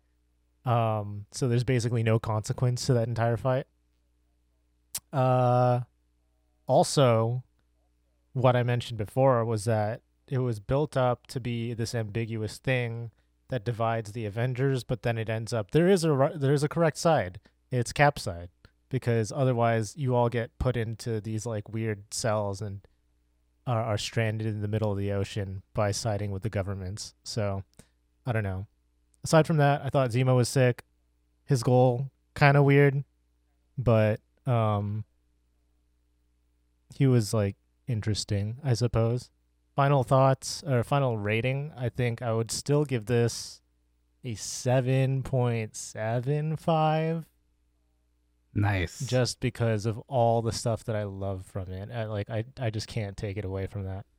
I'm really excited to go into the rest of these movies because this movie really breaks us from the Tony Stark and Captain America like yeah. centric MCU, and we get to see like more, uh, not one-off characters, but side characters that end up being their own thing. Yeah, well, and that means uh, our next episode here, you'll see us next with uh, Doctor Strange, starring Sherlock Holmes uh, as Benedict Cumberbatch. Sherlock Holmes himself. Yeah. yeah. uh, yo, thanks for watching or listening or not Yep. doing either one, but just playing it in the background yeah. somewhere. Yeah, hey, appreciate you guys. We'll see you next time. I'm going to go edit this podcast now, and it will hopefully be done Hell in two yeah. weeks. Yep. See you then. Bye-bye. Bye. Bye.